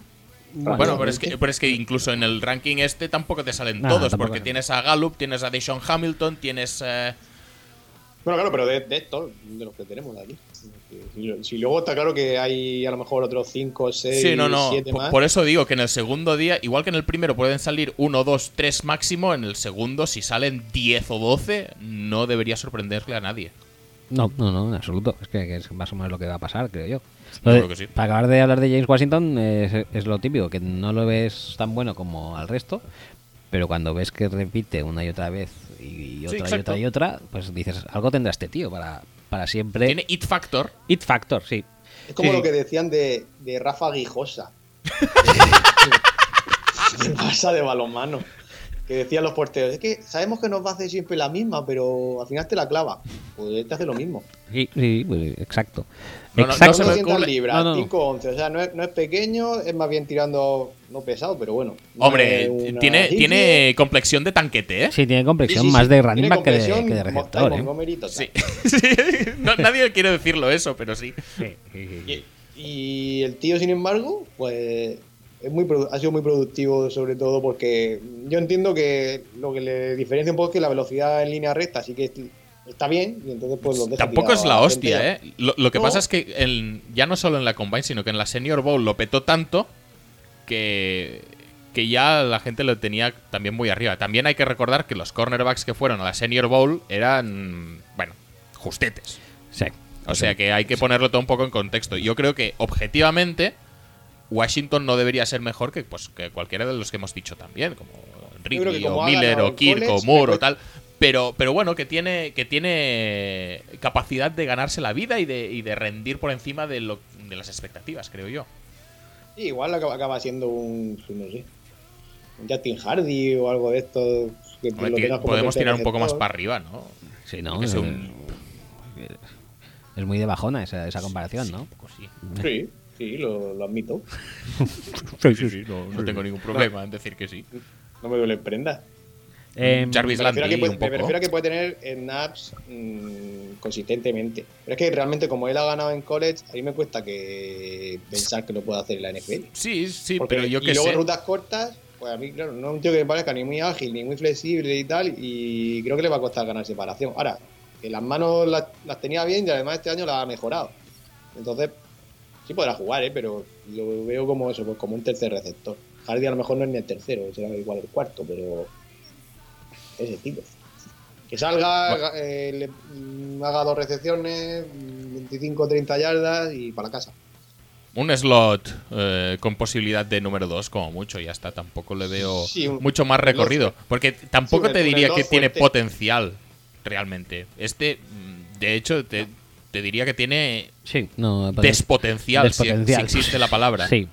Sí, sí, sí. O sea, es más posible que ya de donde está vaya para abajo que para Sí, arriba. sí. Tiene la opción de ser un slot fuerte, porque también estamos acostumbrados a que los slots tienen que ser todos super elusivos y tal, y igual uno así a defensas contra él le puede crear más problemas dependiendo de la defensa. Hombre, tam- también depende. Muchas veces pones un, un safety a cubrir al slot y contra, yo qué sé. Te ponen a Patrick Chang o te ponen a. Yo qué sé.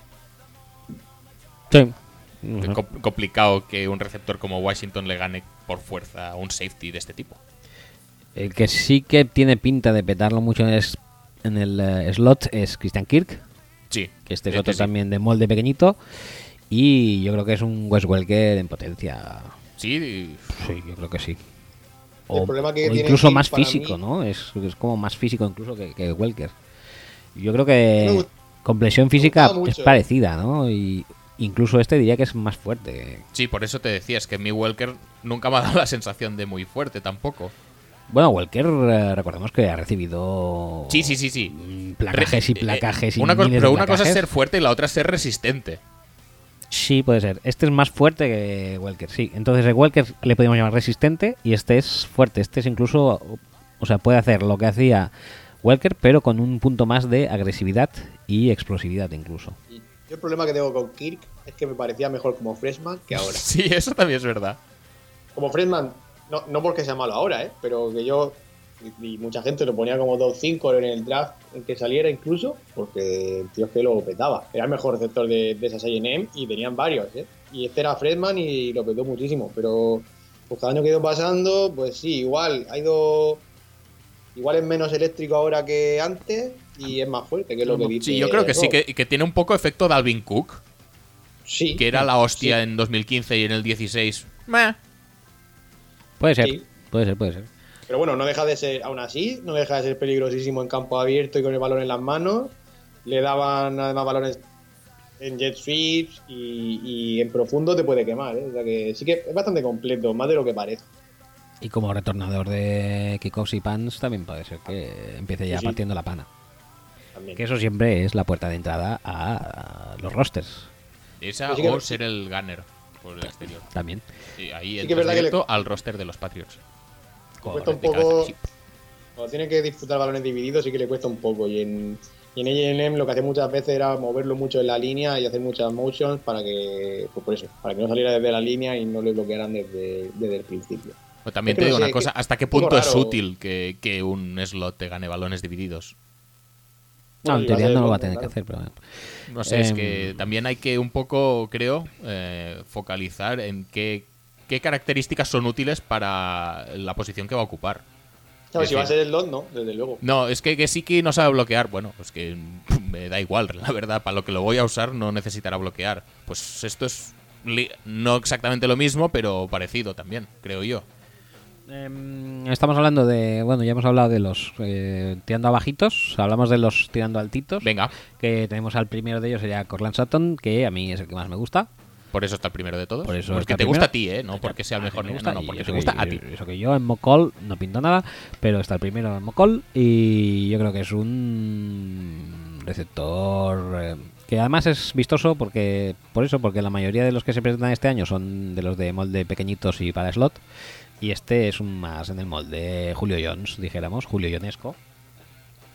Con una velocidad, creo yo, que engañosa, más de la que parece Sí. y cuyo posiblemente punto en contra es que no es un gran corredor de rutas, diría yo.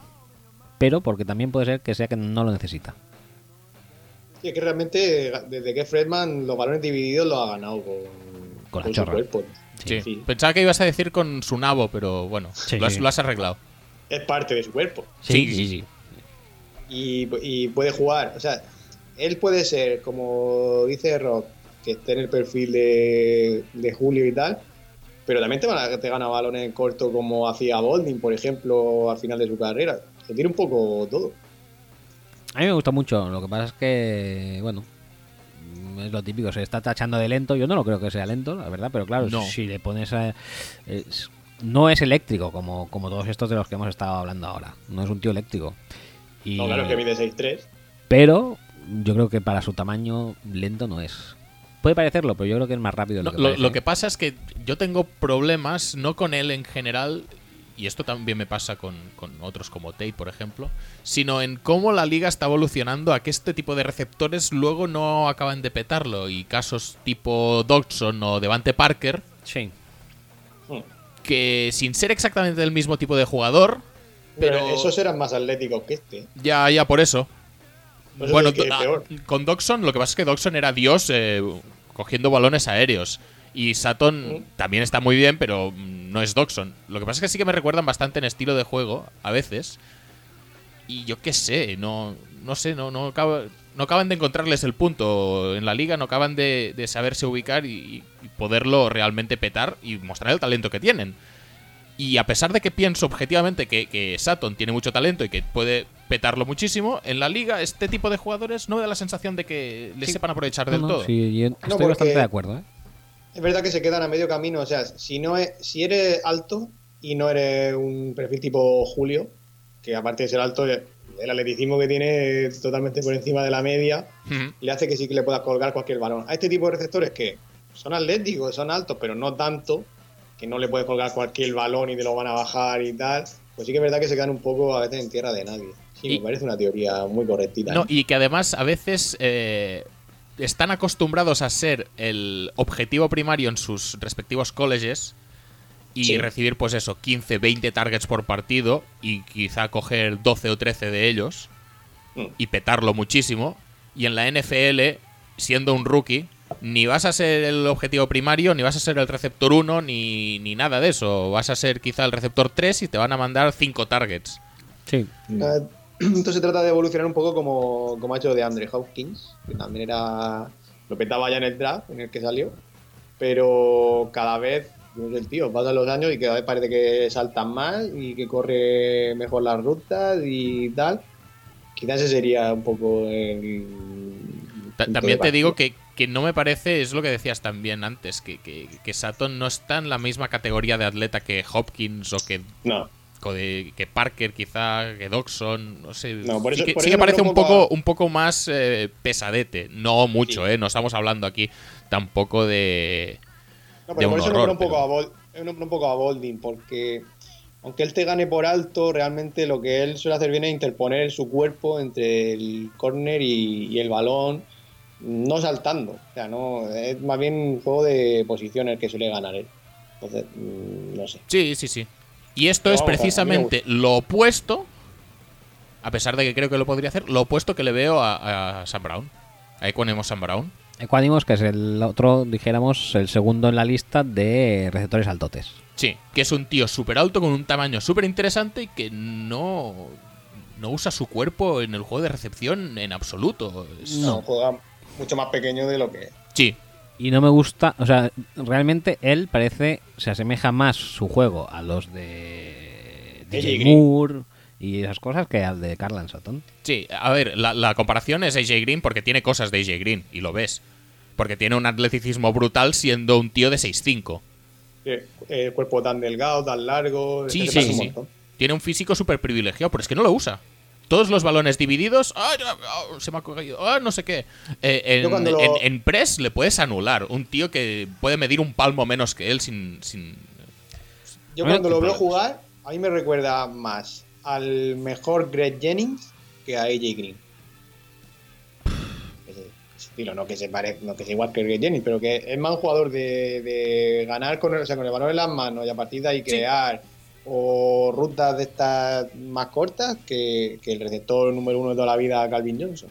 No, e, es que ese es el, el tema. No estamos diciendo tampoco que sea malo, simplemente que No, no, con su nada. cuerpo no gana balones divididos, no le puedes colgar balones y muchos de estos eh, mm, contested catches, pues, pues se, se caen. Pero tú le pones el balón en las manos y el tío tiene una aceleración que lo flipas. Pues lo malo que tiene también son las manos, ¿eh? Las manos no las tienen muy adeptas, sí, ¿eh? sí que es verdad que el cuesta- contacto no lo gestiona bien y, y si, y si el balón va un poco fuera de los números le cuesta más. Sí, y si no le embolsa un poquito contra el pecho, contra el estómago y tal, le cuesta.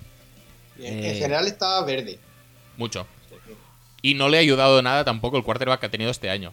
Pero es que tú miras también los números de, de Sam Brown en college y puedes decir lo que quieras de tipo de ofensiva, de prioridades a la hora de dar eh, snaps o balones o lo que sea.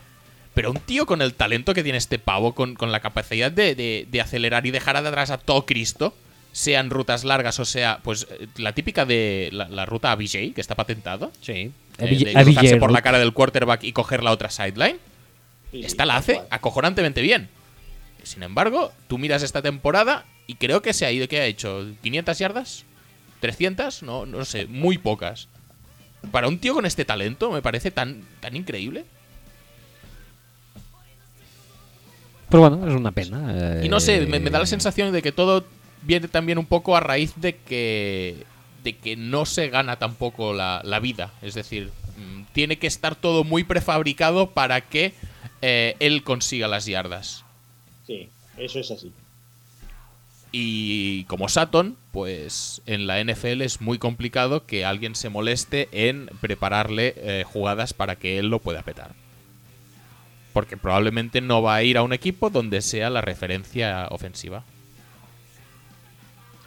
Bueno, pues eh, pasamos a los corredores, que yo creo que más o menos se puede decir lo mismo de ellos que de los receptores, pero eh, aquí sí que hay material de primera ronda. Pues no, no ibas a buscar las estadísticas de Sam Brown? Sí, sí, de San pues, eh, no me cambies de tema. No, pero pensaba que habíamos dado por zanjado el hecho de que se tenía que no buscar vamos a hablar de más las Pettis. garrofas. No, vamos a hablar de Ah, Dante de- Pettis. Dante eh, Pettis. habla, háblame de Dante Pettis y cuéntame por qué no te gusta y a mí sí. No es que no me guste, pero lo veo un, un receptor que hace un poco de todo, pero que al final no brilla en nada. Y, Sí, ¿y eso es malo? sé. Pues depende de lo que, lo que estamos hablando de la NFL, depende. Pues depende de cómo lo vayan a usar. Yo creo que sí que es un corredor que es muy preciso en la ruta y que es un tío muy inteligente que además le suele dar casi siempre un, un pase fácil a su quarterback. Sí, eso sí. Además, re- además retorna también, sí que hace... No, no, lo de retornar, si tiene el récord de, de touchdown de retorno de punt eh, de la, Sí, creo que son, creo de que la, son NF nueve o eh, algo de la. NCAA. Eh, paréntesis, 500 yardas, 4 touchdowns. Puta mierda. 33 recepciones. 33 recepciones en cuántos partidos, ¿en 13? Siendo un, un receptor de college, eh, Es una mierda. es horrible. Es, es horrible. Es, es- Saturn probablemente está en más de 100. Sí, claro. Supongo que sí. Calvin Ridley no, porque, eh, bueno, es Alabama y es Jalen Hurst. Porque Jalen duele. Y Mira, Dante Betis, que es un mierda, 63. bueno, es un mierda. A ver, el año pasado tú veías los vídeos de John Ross y tú decías, hostia, pues igual el bueno es el otro. Sí. Y no, tampoco, no se ha quedado como a medio camino. a mí no me gusta eh, Pettis, ¿eh? No, sí que es verdad, pero yo qué sé. Eh, a, mí me, Pero- a mí me gusta, ¿eh? Realmente yo creo que tiene, aparte de la habilidad esta para retornar, pues es un, un receptor técnico, a veces incluso demasiado técnico, que hace, hace los cortes como Sí. queriendo hacer muchas cosas y, y tampoco merece la pena. 68 recepciones, eh, Corland Sutton. Por eso digo que él. hace muy ¿68 bien- solo? Sí, 1000 yardas. Madre mía, qué pocas, ¿no? Bueno, pero que la coge de 30 en 30. Creo, Eh, ¿Estaba lesionado, Pablo, tú que lo tenías en la fantasy? creo que no. Pues entonces muy creo- mal todo. O algún partido. No sé si se ha perdido algún partido. No lo sé. Vale, Bueno, lo que decíamos de Pettis, que yo creo que el físico que tiene no le va a permitir hacer todo Ya, lo que hace sí. en college eh, y se va a tener que especializar. Y yo no sé si él se va a poder especializar o, o no. Mm, gustarme me gusta, pero yo No. creo que el futuro que tiene será ser un estilo. No, no voy a decir un nombre concreto, pero A- a este mí- receptor de un equipo. A mí, según cómo, me recuerda a Marvin Jones, más pequeño. Pero también gana un poco muchas veces en vertical o, o amagando el vertical y volviendo. Eh, Sí, lo que hace son todas cosas de, digamos, jugador veterano. De Sí. me voy y vuelvo, dejo a este tirado porque sé más que él. Pero al, al final lo que, lo que acaba importando en este tipo de jugadores que juegan uno contra uno la mayoría de veces, eh, acaba siendo muchas veces el físico. Y yo no sé si le va a llegar. no, el, el que- fisi- el físico la verdad es que es eh, quizá lo, más mí- preocupante. Pero bueno, como, es- como tiene eso de los pants, eh, eso le va a permitirse mantener en una, en una franquicia durante yo creo que mucho tiempo. Y dentro de una franquicia, una vez tienes el roster post asegurado, pues tú puedes eh, adaptarte más o menos a un rol como receptor. Y yo creo que Pettis, como. Yo creo que él en el fondo ya es consciente de lo que hay. Y que él por atleticismo igual no va a ganar a nadie nunca. Pero siendo más listo y más técnico que su rival, pues igual sí. Lo que Vale. me pasa, me pasa un poco que yo creo que es por lo mismo que dice Rock, que no, no lo veo un receptor especial. Ahora, que hace muchas cositas y que igual te puede acabar valiendo, y yo creo que sí que va a estar en un roster NFL, sí, eso sin duda. Yo no, yo no lo veo tan claro, eh, de todas maneras, pero el tiempo dirá. El tiempo dirá. Michael Gallup, ¿da ¿algo? Bueno, Eh, que se está sonando últimamente. Sí, bueno, suena más. Hamilton, de estos que no tenemos en el, en el top 10. Y Hamilton, bueno, me pasa Un poco como lo que me pasaba con Will Fuller en su momento. Que es que si cogiera alguna de vez en cuando estaría mejor. Hmm. Pero bueno, Eh, Trek One and Mid, este que lo tenemos nosotros en el, en el top 10, pues es un receptor bastante normalito. Lo que pasa es que tiene los brazos y las piernas muy largos y gana bastante balones divididos, que es por lo que se ha hecho un nombre. Y sabe buscarse bien la vida. Pero sí que puede ser que haya alguno como Gallup y alguno más después que salga antes que. Sí, Pero es- es muy posible. completo. Bueno, es, sí. es que el, el orden que tenemos aquí no, No, es que es necesariamente que sea el orden en el que van a ser elegidos, ni el que tengamos eh, al final. Es decir, nosotros podemos pensar que un jugador es más o Ah, menos útil en la liga o que tiene más o menos eh, posibilidades de triunfar o que tiene más o menos calidad. Yo para mí, por ejemplo, el que más me más buen feeling me daría para draftearlo sería Carlan Sutton, pero creo que no va a ser ni el primero ni el segundo en salir. No, yo creo que sí, que Saturn sí, pero por ejemplo... Pero es por lo que tú dices, ¿eh? porque es que es ese corte de receptor que a día de hoy en la liga no lo peta o no se sabe explotar o... Sí, no sé. yo, yo creo que algo de eso hay, pero por ejemplo a Entonces mí... yo creo que DJ Moore, por ejemplo, o el propio Christian Kirk pues, o, o Calvin Ridley, pues tienen muchos más números de salir antes que Sutton, que para mí o- sería el mejor. O Shane Brown por el potencial, porque ya sabemos que el potencial es lo que más lo parte. potencial vende mucho, sí. Y es que ta- también eh, ahí yo creo que también influye, porque el potencial de Saturn, ¿cuál puede ser? Yo creo que todo el mundo más o menos ya sabe lo que va a ser Corland Sutton. Sí. Sí, está bastante hecho. ¿eh? Mm, Sin embargo, pues Equanimous o Anthony Miller o DJ Moore, A mí Anthony Miller me encanta, macho. Ay, sí, es muy dinámico, muy dinámico y muy completo. Pero bueno, que es el tema este, que es una clase grande y con mucha diversidad y con muchas opciones. eh, que por eso también es uno de los factores por los que pienso que en primera ronda quizás no salga uno Sí. más, porque es que tienes mucho donde elegir. es, es que ya no es por la propia calidad, es que muchas veces tienes que valorar el contexto y, y hoy, por ejemplo, lo hablábamos con el, con el draft de los Packers, que nosotros nos hacemos nuestras pajas mentales por línea interna. Y, y ya lo hablaremos la semana que viene, pero si no te llegan ciertos jugadores específicos, eh, es, si tú necesitas un pass rusher y un cornerback, Pues eliges para Rusher, porque cornerbacks también hay muchos. cornerbacks hay muchos, pass rushers no hay tantos. Entonces, pues hay que valorar esto un poco más. Si tú necesitas un wide receiver y otra cosa, pues igual en vez de coger, cogerte a Saturn en primera, pues te compensa cogerte lo otro que necesites en primera y luego en segunda, pues pillar, yo que sé, a James Washington o a, o a Kirk o a quien O- te llegue. O puedes jugar la carta de la caspa y decir, coge a Fitzpatrick y corre. A Minka. Coge a Minka y corre. Cógete la minca. Eh, pasamos a running backs. Pasemos a running También backs. hay muchos. Por y cierto, aquí sí no hemos, material no hemos hablado de un receptor también que dicen que lo puede petar muchísimo en el próximo nivel, que eh, es Lamar Jackson. Mm, sí. Hombre. Sí, lo puede petar mucho, pero su madre se va a rápido. no sea Es así. que si- no lo sé, porque como no ha corrido las 40, no te puedo decir. si Ah, vaya, qué lástima. Tiene algo que esconder. Qué lástima. Venga, Venga, va. bueno, no, no te- preocupes, seguro que tienes muchísimos partidos de Louisville para mirar y seguro que sus recepciones destacan por todas partes. Venga, va. Eh, running backs, eh, Saquon Barkley, lo va a petar muchísimo, a estilo Ezequiel. Depende. Oh, Según dice Fott, Fred of Dorsey, Sí. Eh, igual no lo peta tanto igual no, porque va a un equipo con muchos corredores Sí, y es Cleveland. correcto. Luego tenemos a Darius Guys, que es igual de bueno que él, pero no tan flashy. Yo creo que Bueno. es mejor. Es, es mejor corredor. A mí me gusta Hay más. mucho que hablar, hay mucho que hablar aquí, ¿eh? A mí me gusta más Guys. Aunque me gusta mucho, aunque creo que es mejor. eh, bueno, que Yo creo que Barkley es mejor running back y Guys es mejor corredor. Si se comprende el matiz. Sí, puede ser, puede ser. Barkley eh, es mejor arma ofensiva, digamos. Sí, sí iba a decir playmaker, pero me parecía más eh, genérico. Y por eso acababa diciendo running back. Barkley tienes quizá el mejor eh, corredor. o sea, por ejemplo, McCaffrey, el año pasado. Sí. Fue un pick que. 8. 8 Básicamente porque era. No por ser corredor, sino por ser playmaker. Pero era, eh, era no sé. porque Yo te- creo que tenía más dotes de corredor de lo que le hemos podido ver este año. ¿eh? Pero bueno, eso Sí, sí, es sí, pero bueno, seguro. lo han dasteado por eso, básicamente para darle un target también a Cam Newton Y de hecho, durante toda la temporada los Panthers ha sido el foco del ataque, cla- Sí, sí, claramente. sí, sí.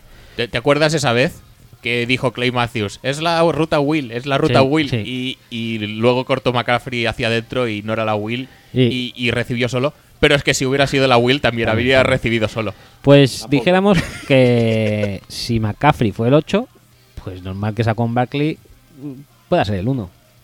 Porque es mejor. Yo sigo pensando que uf, tiene que ser un super talento para elegirlo y yo creo que McCaffrey ya no merecía, Yo entre comillas, que eh, estar en el 8 el año pasado, pero es que Barkley no es mejor que Garley, no es mejor que Zeke Elliott y sí que es mejor que Fournette, pero es que Fournette me pareció un pick horrible. yo creo que con Barkley tenemos que relajar un poco las tetas, todos. Efectivamente, efectivamente, todo se reduce un poco a eso. El otro día, mira que, que no soy fan de él, pero Monchito, eh, Colin Cowher, eh, di- dijo, es que intenté buscar el vídeo pero no lo encontré.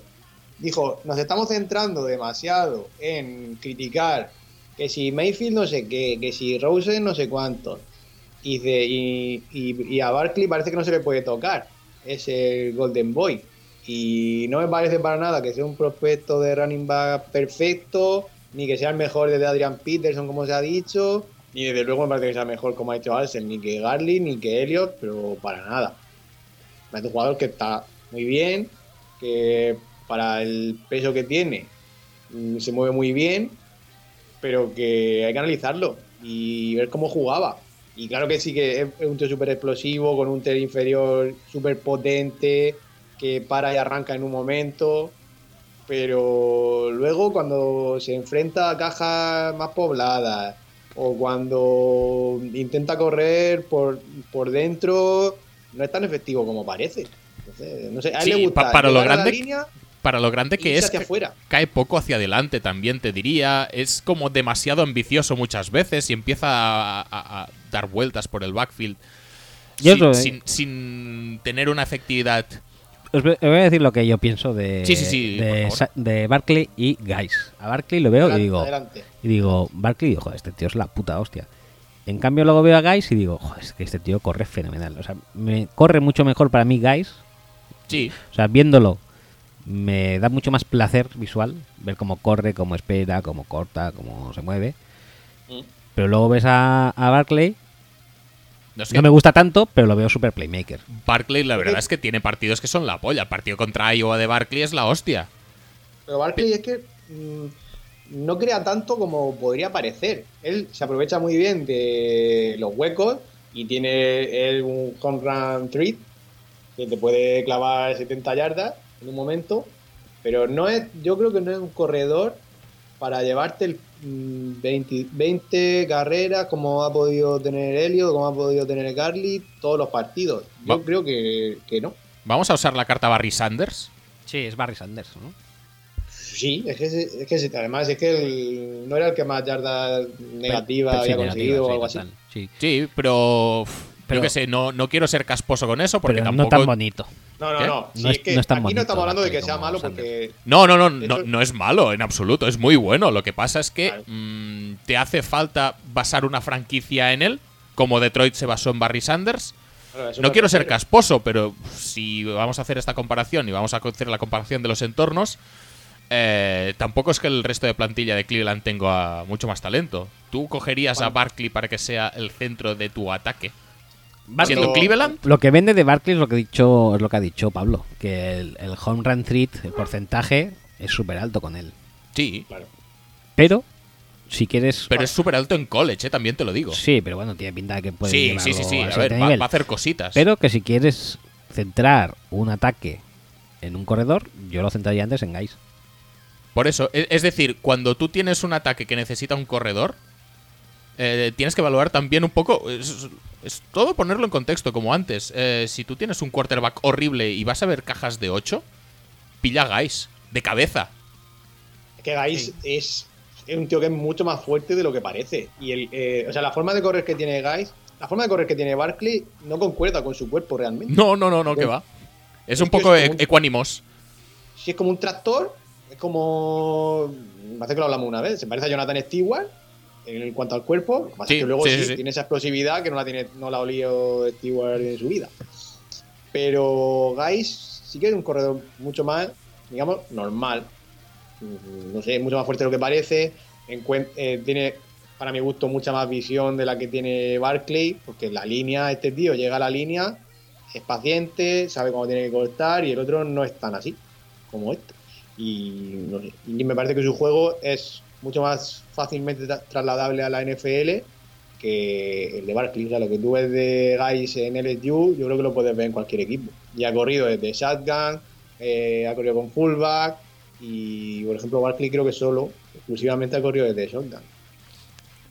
Bueno, pues aparte de. yo, yo creo este que es esto, es mirar el contexto. Tú, por ejemplo, lo coges eh, para los Saints y está claro a quién preferirías. O para los Packers. Sí, Y sin embargo, tú lo coges para otro tipo de equipos, como hará obviamente los Jaguars no, porque ya tienen a Fournette. Pero también creo que lo tendríamos todo bastante claro. En ese tipo de ofensiva, a quién preferiríamos. Mm. Por lo tanto, depende yo creo que un poco del equipo. Y si no tienes nada ni tienes un plan definido, como es el caso de los Browns, Guys quizá es un, es un pick más seguro. Sí. Porque como no sabes qué te vas a encontrar con el tema del quarterback, te expones a estas cajas de 7, 8, 9 jugadores. Y bueno, mm, contra cajas de este tipo, eh, Guys le, le viene mucho mejor que Barkley. No, Y si y pones que- a Barkley, pues igual mm, ni es efectivo, ni te acaba durando lo que debería, ni ofreciendo lo que debería. Entiendo, por ejemplo, si Andrew Luck volviera bien de la lesión, como dicen que es el caso, Sí, y eh, Barkley cayera hasta Colts, pues ahí, por ejemplo, lo petaría muchísimo. mm. En principio sí. Y Pero claro. especialmente si Reich hace lo mismo que, que hizo en Filadelfia el año pasado. Sí. O que se hizo en por com- Filadelfia el año pasado. por, comp- por compararlos, como decía Axel, eh, Barkley para el pesan y miden casi lo mismo, me parece prácticamente. Creo que son en torno a los 220 libras y 5'11. Sin embargo, la manera que tiene uno de correr y el otro no tiene nada que ver. A Guys es casi imposible placar la primera cuando está sano y siempre que hace adelante. Y Barkley, es lo que hemos dicho, es, es, es otro rollo totalmente distinto. Pues a veces no es fijamos muy posible- las. Placarle yendo hacia atrás a Barkley. Sí, Pero es- bueno, no es igual le haces es- tres de estas. Es hasta habitual. Lo que pasa es que luego te 80. hace una de y- 80. exacto, Ahí está. ya está. Sí, sí, eso, eso es tal cual. El- Ahora, ¿en la NFL va a tener ese. ¿Le van a dar esos balones para que pierda cuatro y luego.? No lo sé. Es que, es que que te lo gane en college, a lo mejor la NFL mm, no puede hacerlo. Bueno, yo creo que de los Que dos eso también lo hacía principales. Paul Perkins, ¿eh? Sí, también es verdad. De los dos principales ya hemos hablado. eh, Eh, eh, ¿Estoy comparando a Paul Perkins con Barkley? Es una pregunta. No sé, tú sabrás lo que parecía Eh, que sí. espero, ¿eh? espero que no, Parecía porque que lo es- estabas es, haciendo. es un poco lamentable. Pero Pero, bueno. pero bueno, que creo que ya se entiende un poco el concepto. Sí. Pues habiendo hablado ya de los dos principales nombres, ya hablamos del resto. Creo que al siguiente nivel y cogiendo mucho hype está Ronald Jones. No, últimamente yo creo que lo está perdiendo, ¿eh? ¿Lo está perdiendo? Es decir, Pues empezó como semanas. muy fuertecito y ahora está cayendo otra vez para abajo. Claro, cuando lo ha visto la gente. Es bastante completo. Corre de los tackles. Sí, Te especialmente si vas en bien. zona, ¿eh? También te lo digo. Si, si- Y- si te mueve toda la línea adelante, el y bueno. tío la verdad es que le muy bien. Y bueno, la verdad es que es eso. El hype le había subido, yo creo que casi a la altura de Guys. Yo creo que no está al nivel. Sí, sí, ha llegado a hablarse de ese estilo. Si no, si es un tío que acelera muy bien, que tiene un corte muy súbito, que cambia muy rápido de dirección. Yo lo que creo es que le falta un poco de fuerza para correr entre los tackles. Y luego tenemos al dúo este de Georgia, que no Eh, sabemos. Estos sí que están cogiendo el hype, que, los dos. que además. nadie sabe quién es el bueno, yo no lo sé. No sé si vosotros tenéis más claro o no. Eh, Es un poco el mismo caso que arriba, ¿eh? Te diría. ¿Sí? Puede ser que Chap sea mejor corriendo y que Michel sea el tenga playmaker. más eh, all around ability. Hmm. Sí, desde luego Chap a mí me parece un pedazo de running back. Sí, Chap es el que ha tenido, el que se ha lesionado más, ¿no? sí. Chap que- Chap es que se reventó. Y Michel era el que era el segundo El del Málaga. back. Michel de... Suena, el de... Suena Michel, ¿no? Oh. Madre mía. Es que la chispa a veces, tío. Madre Que- mía. oh. Sueni, Mitchell. Sonny Mitchell, Sonny Mitchell, que suena Mitchell y en inglés. Mm, yo creo que le ha beneficiado mucho también tener a Chap de compañero. Creo que es- es el que a Michel se sobrevalora un poco, ¿eh? Porque Yo creo que sí, ¿eh? no me acuerdo, no me acuerdo qué hilo vi el otro día, no me acuerdo de quién era. Porque a él, ahora mm, no nos engañemos, cuando sale uno así pequeño se le compara con cámara y No, no, no. No, no, el, el equilibrio que tiene ese hombre y la capacidad para mm, eludir placajes es- está fuera de cualquier y a mí- otro. Y a Michel se le está comparando con él mucho. Que primero no se parecen No. prácticamente en nada. Sí que es un tío que es muy ágil, que corre por dentro, pero sobre todo por fuera, lógicamente. Pero se habla mucho de la, de la parte de las recepciones y tal, que es donde Camara al final te termina por ganar los partidos. Y, y no es tanto. Es que me parece que ha recibido en todo el año, no me acuerdo el número, pero un número muy bajo. Pero más o menos que Equanimios. Te busco. Porque ese- esa es la medida, igual que los kitnas son la medida estándar de referencia del sueldo. Eh, un Equanimous. son 33 cuando salga- recepciones, creo que eran. Cuando saca el hermano de Quanimus, que se llama Amon Ra, Eh, Amon Ra, joder, Ujú. vaya, Sí, sí, sí. vaya pareja. Eh, nueve recepciones, ¿eh? Nueve O sea, recepciones, tampoco, muy tampoco bien. lo han petado tanto recibiendo, ¿eh? Dijéramos. No, pues la gente, lo- la gente lo pone como, madre mía, como recibe Michel, y claro, yo lo digo, pero coño, si no lo he visto recibir nunca. Bueno, luego, luego tú ahora dices eso y luego va a salir y va a ir a los Steelers y le van a empezar a dar balones de recepción y en una temporada va a hacer más eh, de recepción que en cuatro años en Michigan State. Qué cabrón, ¿eh? Y, y en, vez de 212, en vez de 212 libras pesará 150. ¿Cómo, cómo engañan, eh? A veces los cabrones. Bueno, Sí. Por eso decimos que muchas veces lo que se ve en college luego no tiene por qué trasladarse a la, a la NFL Bueno, porque por- por eso cambian digo, algunas comparan- cosas. Lo comparan con cámara por eso y realmente por eso no lo puedes comparar. Realmente el tío sí que parece que tenga el skill set para poder recibir y ganar yardas después de la recepción y el tío es súper elusivo y te cambia de dirección en una baldosa. Sí, sí, eso es tal cual, pero no, hay que verlo si luego lo puede ser o no. Pero vamos, desde luego que a mí me gusta mucho más Chap que él. Sí. Estamos hablando de lo que decía Axel, que Chap es un corredor de domo y lomo, súper fuerte y que también engaña la agilidad que tiene. ¿eh? Es un tío súper potente, pero que también te cambia de dirección enseguida y plácalo.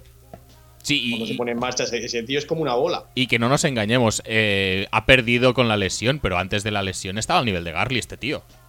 Sí. Sí. sí, sí. O sea, para que nos hagamos una idea de lo que estábamos hablando. Eh, no estábamos hablando Ya. aquí tampoco de un tío que pasa por aquí. Y aunque haya perdido, no, no deja de ser un tío que no para de mover nunca las piernas cuando le, le placan y que corre con un centro de gravedad muy bajo y no sé, lo van a coger en segunda y, si no se lesiona, que espero que no. No, y no, que, tío. Ojalá que no. Y que esté olvidada la lesión es tan grave que Sí, tuvo. yo, yo creo que ya olvidada psicológicamente sí. Otra cosa es que la haya cambiado un poco su estilo de jugar, Sí. pues porque ya no, no sé, ya no es tan eléctrico como antes, ya no tiene este, este, No. esta aceleración de, de- de ir a doblarle la esquina por la sideline o dejar atrás linebackers casi cada jugada. Dijéramos que después de, de Guys y Barkley, estos ya son materiales de segunda ronda. Ronald Jones, Lo, posiblemente. lo podrías pillar en primera, ¿eh? Ya te digo, como la, la concepción de la NFL ahora es que los running backs pueden salir muy arriba y no pasa nada. No estamos en las épocas, pues eso, que Yo veo saliendo Le'Veon Bell y, y Eddie Lacy, todos esos caían a segunda ronda. Yo veo más saliendo más receptores, hay corredores que receptores en primera ronda. este Por eso, por eso te digo que no tampoco tiene por qué ser necesariamente carne de segunda ronda Chapo o Sonny Michel. Vale, vale. Entonces, del resto que tenemos, eh, está Rashad Penny, que supongo que es el fan favorite principal. Es un tío también muy, muy Pues, eléctrico. No sé por qué, tampoco me parece nada del otro jueves a mí. Eh, Muy ¿Rashad también-? Sí, muy, muy también de recepción. Pero Y no te creas que es muy eléctrico, es que pesa, tan- pesa este Sí. es que engaña también. este también es una es otra bola de demolición. Es un, Claro, es un, eh, y, corre, y corre en línea recta, ¿eh? es un que mini no sé- Michael Tolbert, pero que recibe balones. Tío, Sí, exactamente. No, pero bueno, es que mm, se parece más a eso que a otra cosa, ¿eh? porque corre siempre en línea recta. No sé si cambia de dirección o no, porque no lo he visto nunca. Pues no le hace falta tampoco. Y sí que recibía un montón de balones, eso sí es verdad. Sí. Pero también, también retornaba. Y, y- y los dropaba también, ¿eh? O sea... Eh, No, pero es un tío que es muy. yo No sé, a mí por lo menos me parece muy visual. Tú dices, joder, ¿qué, qué hace este tío haciendo esto, no? No sé, a mí yo no sé me, que más no he me visto. convence nada. Del resto, opinad vosotros, porque yo no he visto. Ahora está ya, el tema de que más. Johnson, que también es alguien que ha cogido mucho hype, porque hace esas cositas que hace Le'Veon Bell detrás de la línea de scrimmage, y entonces pues eso eh, a la gente le gusta mucho, porque como le recuerda a Le'Veon Bell, Le'Veon Bell es la hostia, ya se piensan automáticamente que cualquiera que hace así medio pararse detrás de la línea de scrimmage va a ser Le'Veon Bell. ¿se ha Y no me lo ha retirado parece. ya? ¿Se ha retirado ya o todavía no? ¿El qué? Sí, supongo que sí, ¿no? Que- Creo sí, que, sí. que, eh, cuando firme ya directamente, en, en la, en la misma escena, sabes que a veces ese, lo filman, la firma de contrato, cuando firme el tag, vaya, y ahora voy a sacar, va a sacar el carpesano, va a decir, mira, y estos son mis papeles del retiro, y los va a firmar también. Muy bien, sácame la Eh. carpetita de firmar. Bien, sácame la otra carpetita de retirarme. Eh, bien, ah, te firmo aquí. Bien, Adiós. Luego, luego está, por ejemplo, Royce Freeman, que es el de Oregón, también 230 libras. eh, que este, lo que parece es que ha perdido, ha ido perdiendo con los años de cole. Se le ha hecho largo Yo creo que sí, Eh, que se la- le ha hecho largo. la carrera universitaria. Yo cuando el año pasado dijo que se quedaba un año más, no lo entendí mucho y no sé, parece que ha perdido la explosividad que tenía en los primeros años.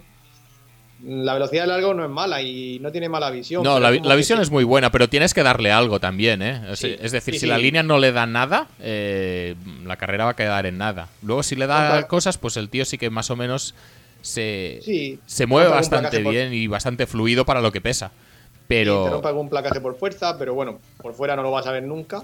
sí, y, y ya no es un tío eléctrico. Y ya estamos hablando de un corredor pues complemento. Sí, pero bueno, complemento del tipo que coge carreras, ¿sabes? No a Royce Freeman no creo que le puedas dar cinco carreras y esperar que te rinda.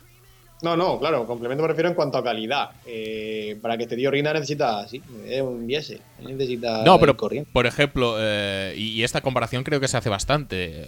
Está Jordan Howard en, en Chicago, que tampoco Sí. es nada del otro mundo, Sí, pero sí. es un tío fuerte que tiene una visión moderadamente buena y que va haciendo. Pues Royce Freeman, en un entorno como el de Chicago, pues podría ser también un corredor bastante efectivo. Por lo que pasa es que es muy complicado encontrar entornos con tan poco talento en el puesto de running back como para que alguien como, como Freeman pueda ser corredor 1 y le den pues eso, las 20-25 carreras que, Sí. Ah, que ya- que necesita. Penny, Penny me recuerda un poco también a Howard, en ese sentido. Sí, pero Freeman para mí es mejor. A, a pesar de que no ha participado tanto en el juego de pase como Rashad Penny, para mí es mejor Royce Freeman. Sí, sí, sí. Sí, sí. ¿Qué más? Para mí también. Pues, Mark no, Walton. luego está Mark Walton, este que es más pequeño. 5-9, de estos que estamos hablando, es el más pequeño. Sí, Este sí que. eh, bueno, este es el otro perfil, digamos, más el de Michel. Pero es que Michel. no, es que poco, tampoco sería exactamente eso, pero sería el perfil eh, tipo Sproles. Cuando un- alguien es Sí. bajito y se le compara con Darren Sproles, a pesar de que Sproles es mucho más bajo que cualquiera de los que se le comparan. Eh, sería el tipo Sproles este, de recibir mucho, de screens, de terceros Porque este, downs. digamos que las diferencias te las va a marcar más como receptor que como corredor. Va a hacer las grandes ganancias las va a conseguir gracias a su velocidad y a la habilidad como Ujú. receptor más que corriendo. Sí. Es un poco también lo que me pasa con Nito Smith, a otro nivel quizá. Que no, no son nada malos, pero tienen sí que una, una no sé, una utilidad un poco más limitada que, que otros corredores, Hmm. Como puede ser pues, los que hemos mencionado antes. Sí. Que, que también te digo que con corredores no explícitamente así como, bueno, cuando salió Duke Johnson de, de- college, que, no sé, para mí es mucho más corredor que, que estos que estamos diciendo ahora y sin embargo ha quedado relegado en rol de tercer down y muy poco más, Receptor de slot casi. que, que me hace pensar que, pues eso, que los hitos, Waltons y tal no van a tener muchas opciones de, de poderlo petar a su máximo potencial en la liga. No, es un poco lo que decías de los receptores altos. Un par de balones o tres por partido con suerte. Que sí, con esto mm, muy pocas veces podrás hacer cosas. Están reservados a ese perfil de coger algún balón de tercer down y ya está, ¿no? Mm. Eh, bueno, el Sproles le hizo daño a este perfil de, Sí, sí, sí. de corredores. Siempre Aunque ya, ya sabes que hay jugadores de referencia con los que luego hay que comparar a todo el mundo. Sí. La caspa funciona así. Sí, si sí, un sí. tío la petaba así y mide eso, pues a todos los que midan eso lo o, van a o- petar o así. más, pero da igual. Como Cory Luye. Sí, sí, sí, sí, Correcto. por, por supuesto. ¿Qué, ¿Te gusta John Kelly o qué? Estoy viendo a John Kelly y Eh, mira, a, mí John mira cómo Kelly, a- mí John Kelly, y creo que de los tapados es el que me gusta más. Me parece que tiene un nombre con muy poco carisma, ¿no? Sí, verdad que y- es que claro, venimos aquí de Hito. Claro. Ito es jugador del Betis y ahora en el draft. Sí, sí, sí, sí. Jugador de la Extremadura, ¿eh? Y pasó por el español Y pasó por el español, que lo dijisteis vosotros el otro día y yo no me acordaba de eso. Pero si pasó por el español es que tiene que haber sido bueno. Y ahora, pues eso, John Kelly, pues. No, no tiene un nombrazo, pues no pasa nada tampoco. Vamos a intentar valorarle objetivamente por su juego y dejar de lado, pues. que- Hombre, No, no, no, por el no, no juego, puede vender con en este- los no, no 30 puede vender segundos que, este estoy, que estoy viendo, comparado con los 30 segundos que he visto de Mark Walton, me convence mucho más. Sí, es, es- yo creo que es más completo, pero no se habla mucho de él. Y, y yo creo que es también bastante completo. Lo que pasa es que a un nivel un poco más bajo, quizá. Sí, porque ya se tiende, se tiende a hablar mucho más de jugadores que puedan tener un rol de titular o con muchos snaps que estos que son más especialistas. Ojo, ojo, que estando ahí en Tennessee parece que ha recibido un poco de la magia camarenca de placarle con dificultad, ¿eh? Eh, por supuesto. Cuidado, cuidado ahí. Cuidado, ¿eh? Aprendiendo de los mejores de cámara, de Josh Dobbs, muy bueno también. Muy bueno. Y de eh, Jalen Hart, que no sé qué ha sido de él. Pues se fue a ser Titan, puede ser. Creo que sí. Bueno, por si os interesa, Ito ahora es entrenador del Club Deportivo Azuaga. Me interesa, me interesa. En ¿Eso, ¿Eso dónde está jugando? ¿Dónde cae? Eh, ¿El Azuaga este? Azuaga, sí, Sí, sí. ¿dónde cae ¿Dónde Azuaga? entrena? Mira, mira, mira, mira. Mira lo que te estoy diciendo, ¿eh? Más o menos así empecé con Alvin Cámara el año pasado. A, a mí, a mí John Kelly me gusta, la verdad. O sea, no lo cogería a la altura de Chap, pero Imagina, en, imagina que lo en tercera ahora. ronda, cuando ya se han ido todos los top, no me importaría que fuera. No, no, no. No, John no, Kelly. no me desagrada este chico. Azuaga está en Badajoz. Bueno, Normal, en Extremadura. Bien, bien. Bien, bien. En, en sus raíces, ¿no? Me parece, sí, me Ito parece es natural de Almendralejo, por lo tanto. Venga. lógico. Sí, lo ficharon en el Insti. Ahí, Aito. ¿Qué dice? Sí, el, el- el esto, el entrenador del Extremadura, cuando estaba en segunda y no tenían dinero, le dice, Sí. "Ne- necesito fichar a. Necesito tener más jugadores. Y entonces se fue al Insti Sí. a ver jugar a chavales y dijo: Teito no está mal. Y de ahí lo ficharon. Ah, muy O sea, bien. Quiero decir que. O sea, de la, de la clase de, de tecnología al Extremadura. Sí, sí, sí. O sea, del, del break de la clase de pre-tecnología, que eso existía en mi época, no sé si existe. ¿Hacías pretecnología? Sí, ¿Y sea- eso qué eran? ¿Abacos? Lo que- sí, correcto. Lo que había antes de la tecnología. Lo que había antes de la tecnología, pues yo qué sé, hacer alfombras, pre-tecnología. Pues de clase de recién de hacer alfombras, en el break, que se iban a jugar ahí, pues ahí lo ficharon ahí todo. Genial. Y luego está también uno que se habla bastante, pero que, que no me gusta nada, que es Kalen Balash, que un día hizo siete touchdowns en un partido y desde entonces que es buenísimo, se ve. Pues este tiene un nombrazo, ¿eh? ¿Keilen qué? Sí, que Kalen Ballaje. Sí, sí, sí.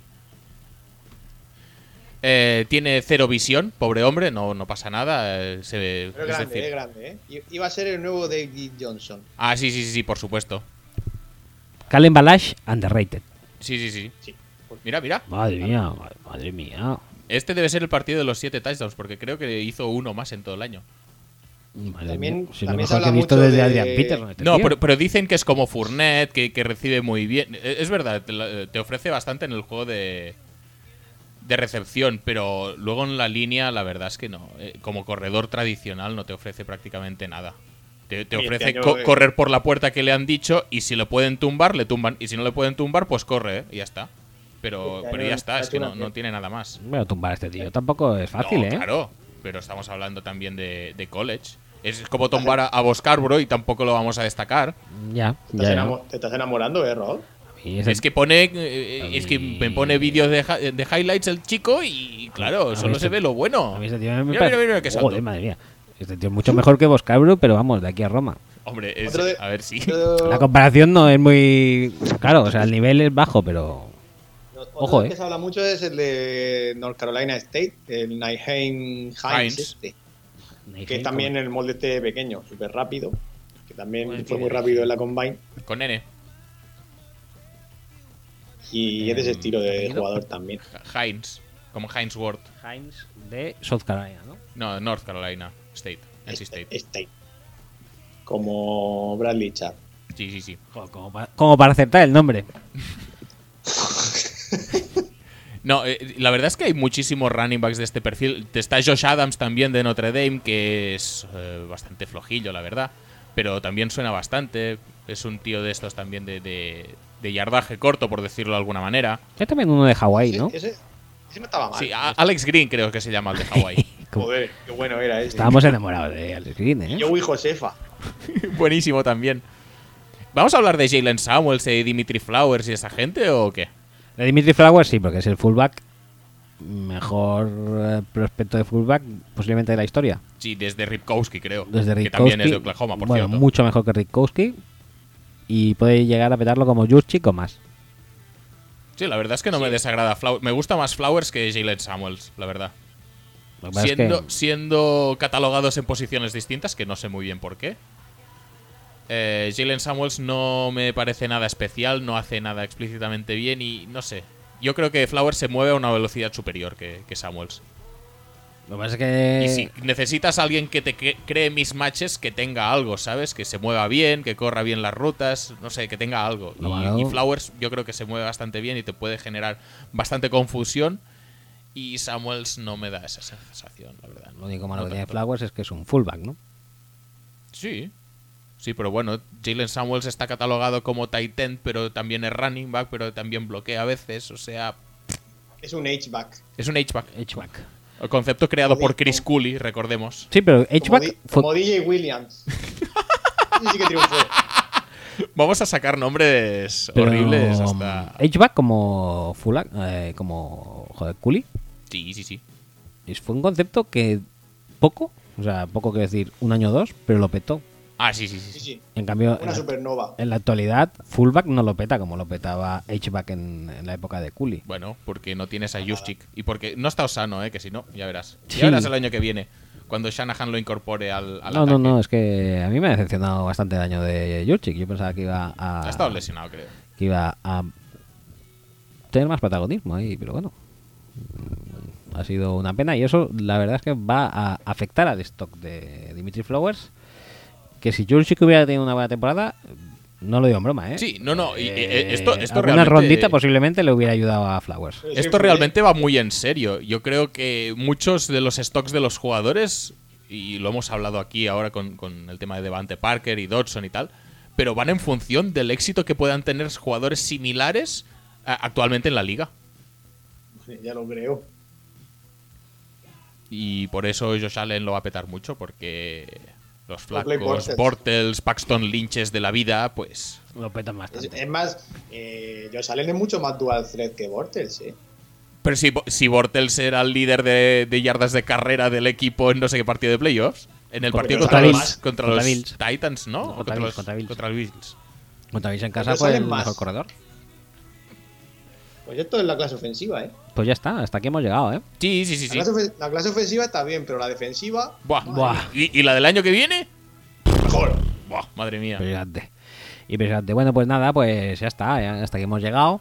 Eh, la semana que viene volveremos y para sorpresas de casi todo el mundo, supongo que haremos defensa. O no, yo qué sé. Igual también hacemos alguno de estos de cuestionario, que esos también molan. Es verdad. De, Pan- Panthers. O de Panthers.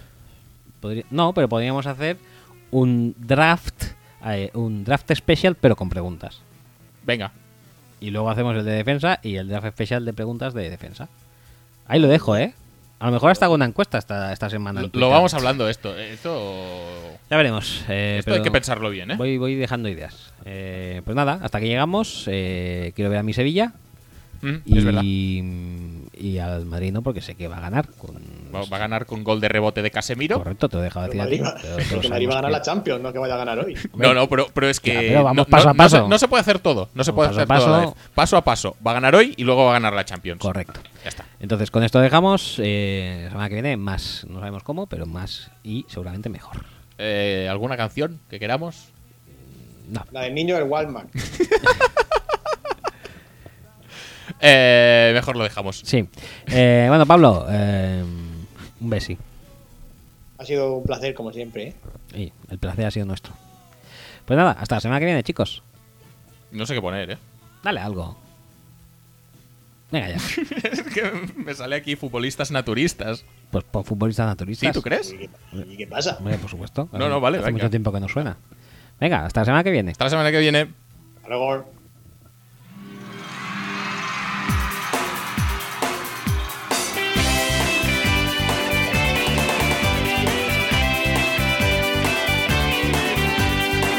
Mi amiga Bego no le gusta el fútbol, pero los futbolistas la vuelven loca porque dice que son guapos a rabia, porque dice que están más buenos que el pan.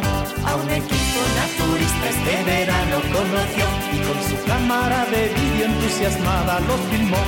El pelo de Manuel, los ojos de Joaquín, la boca de José, de Carlos la nariz, los brazos de Ramón, las manos de Miguel, la espalda de Tomás, las piernas de Rubén, el pecho de David y de lo demás, de Jorge lo de adelante, de Javi lo de atrás.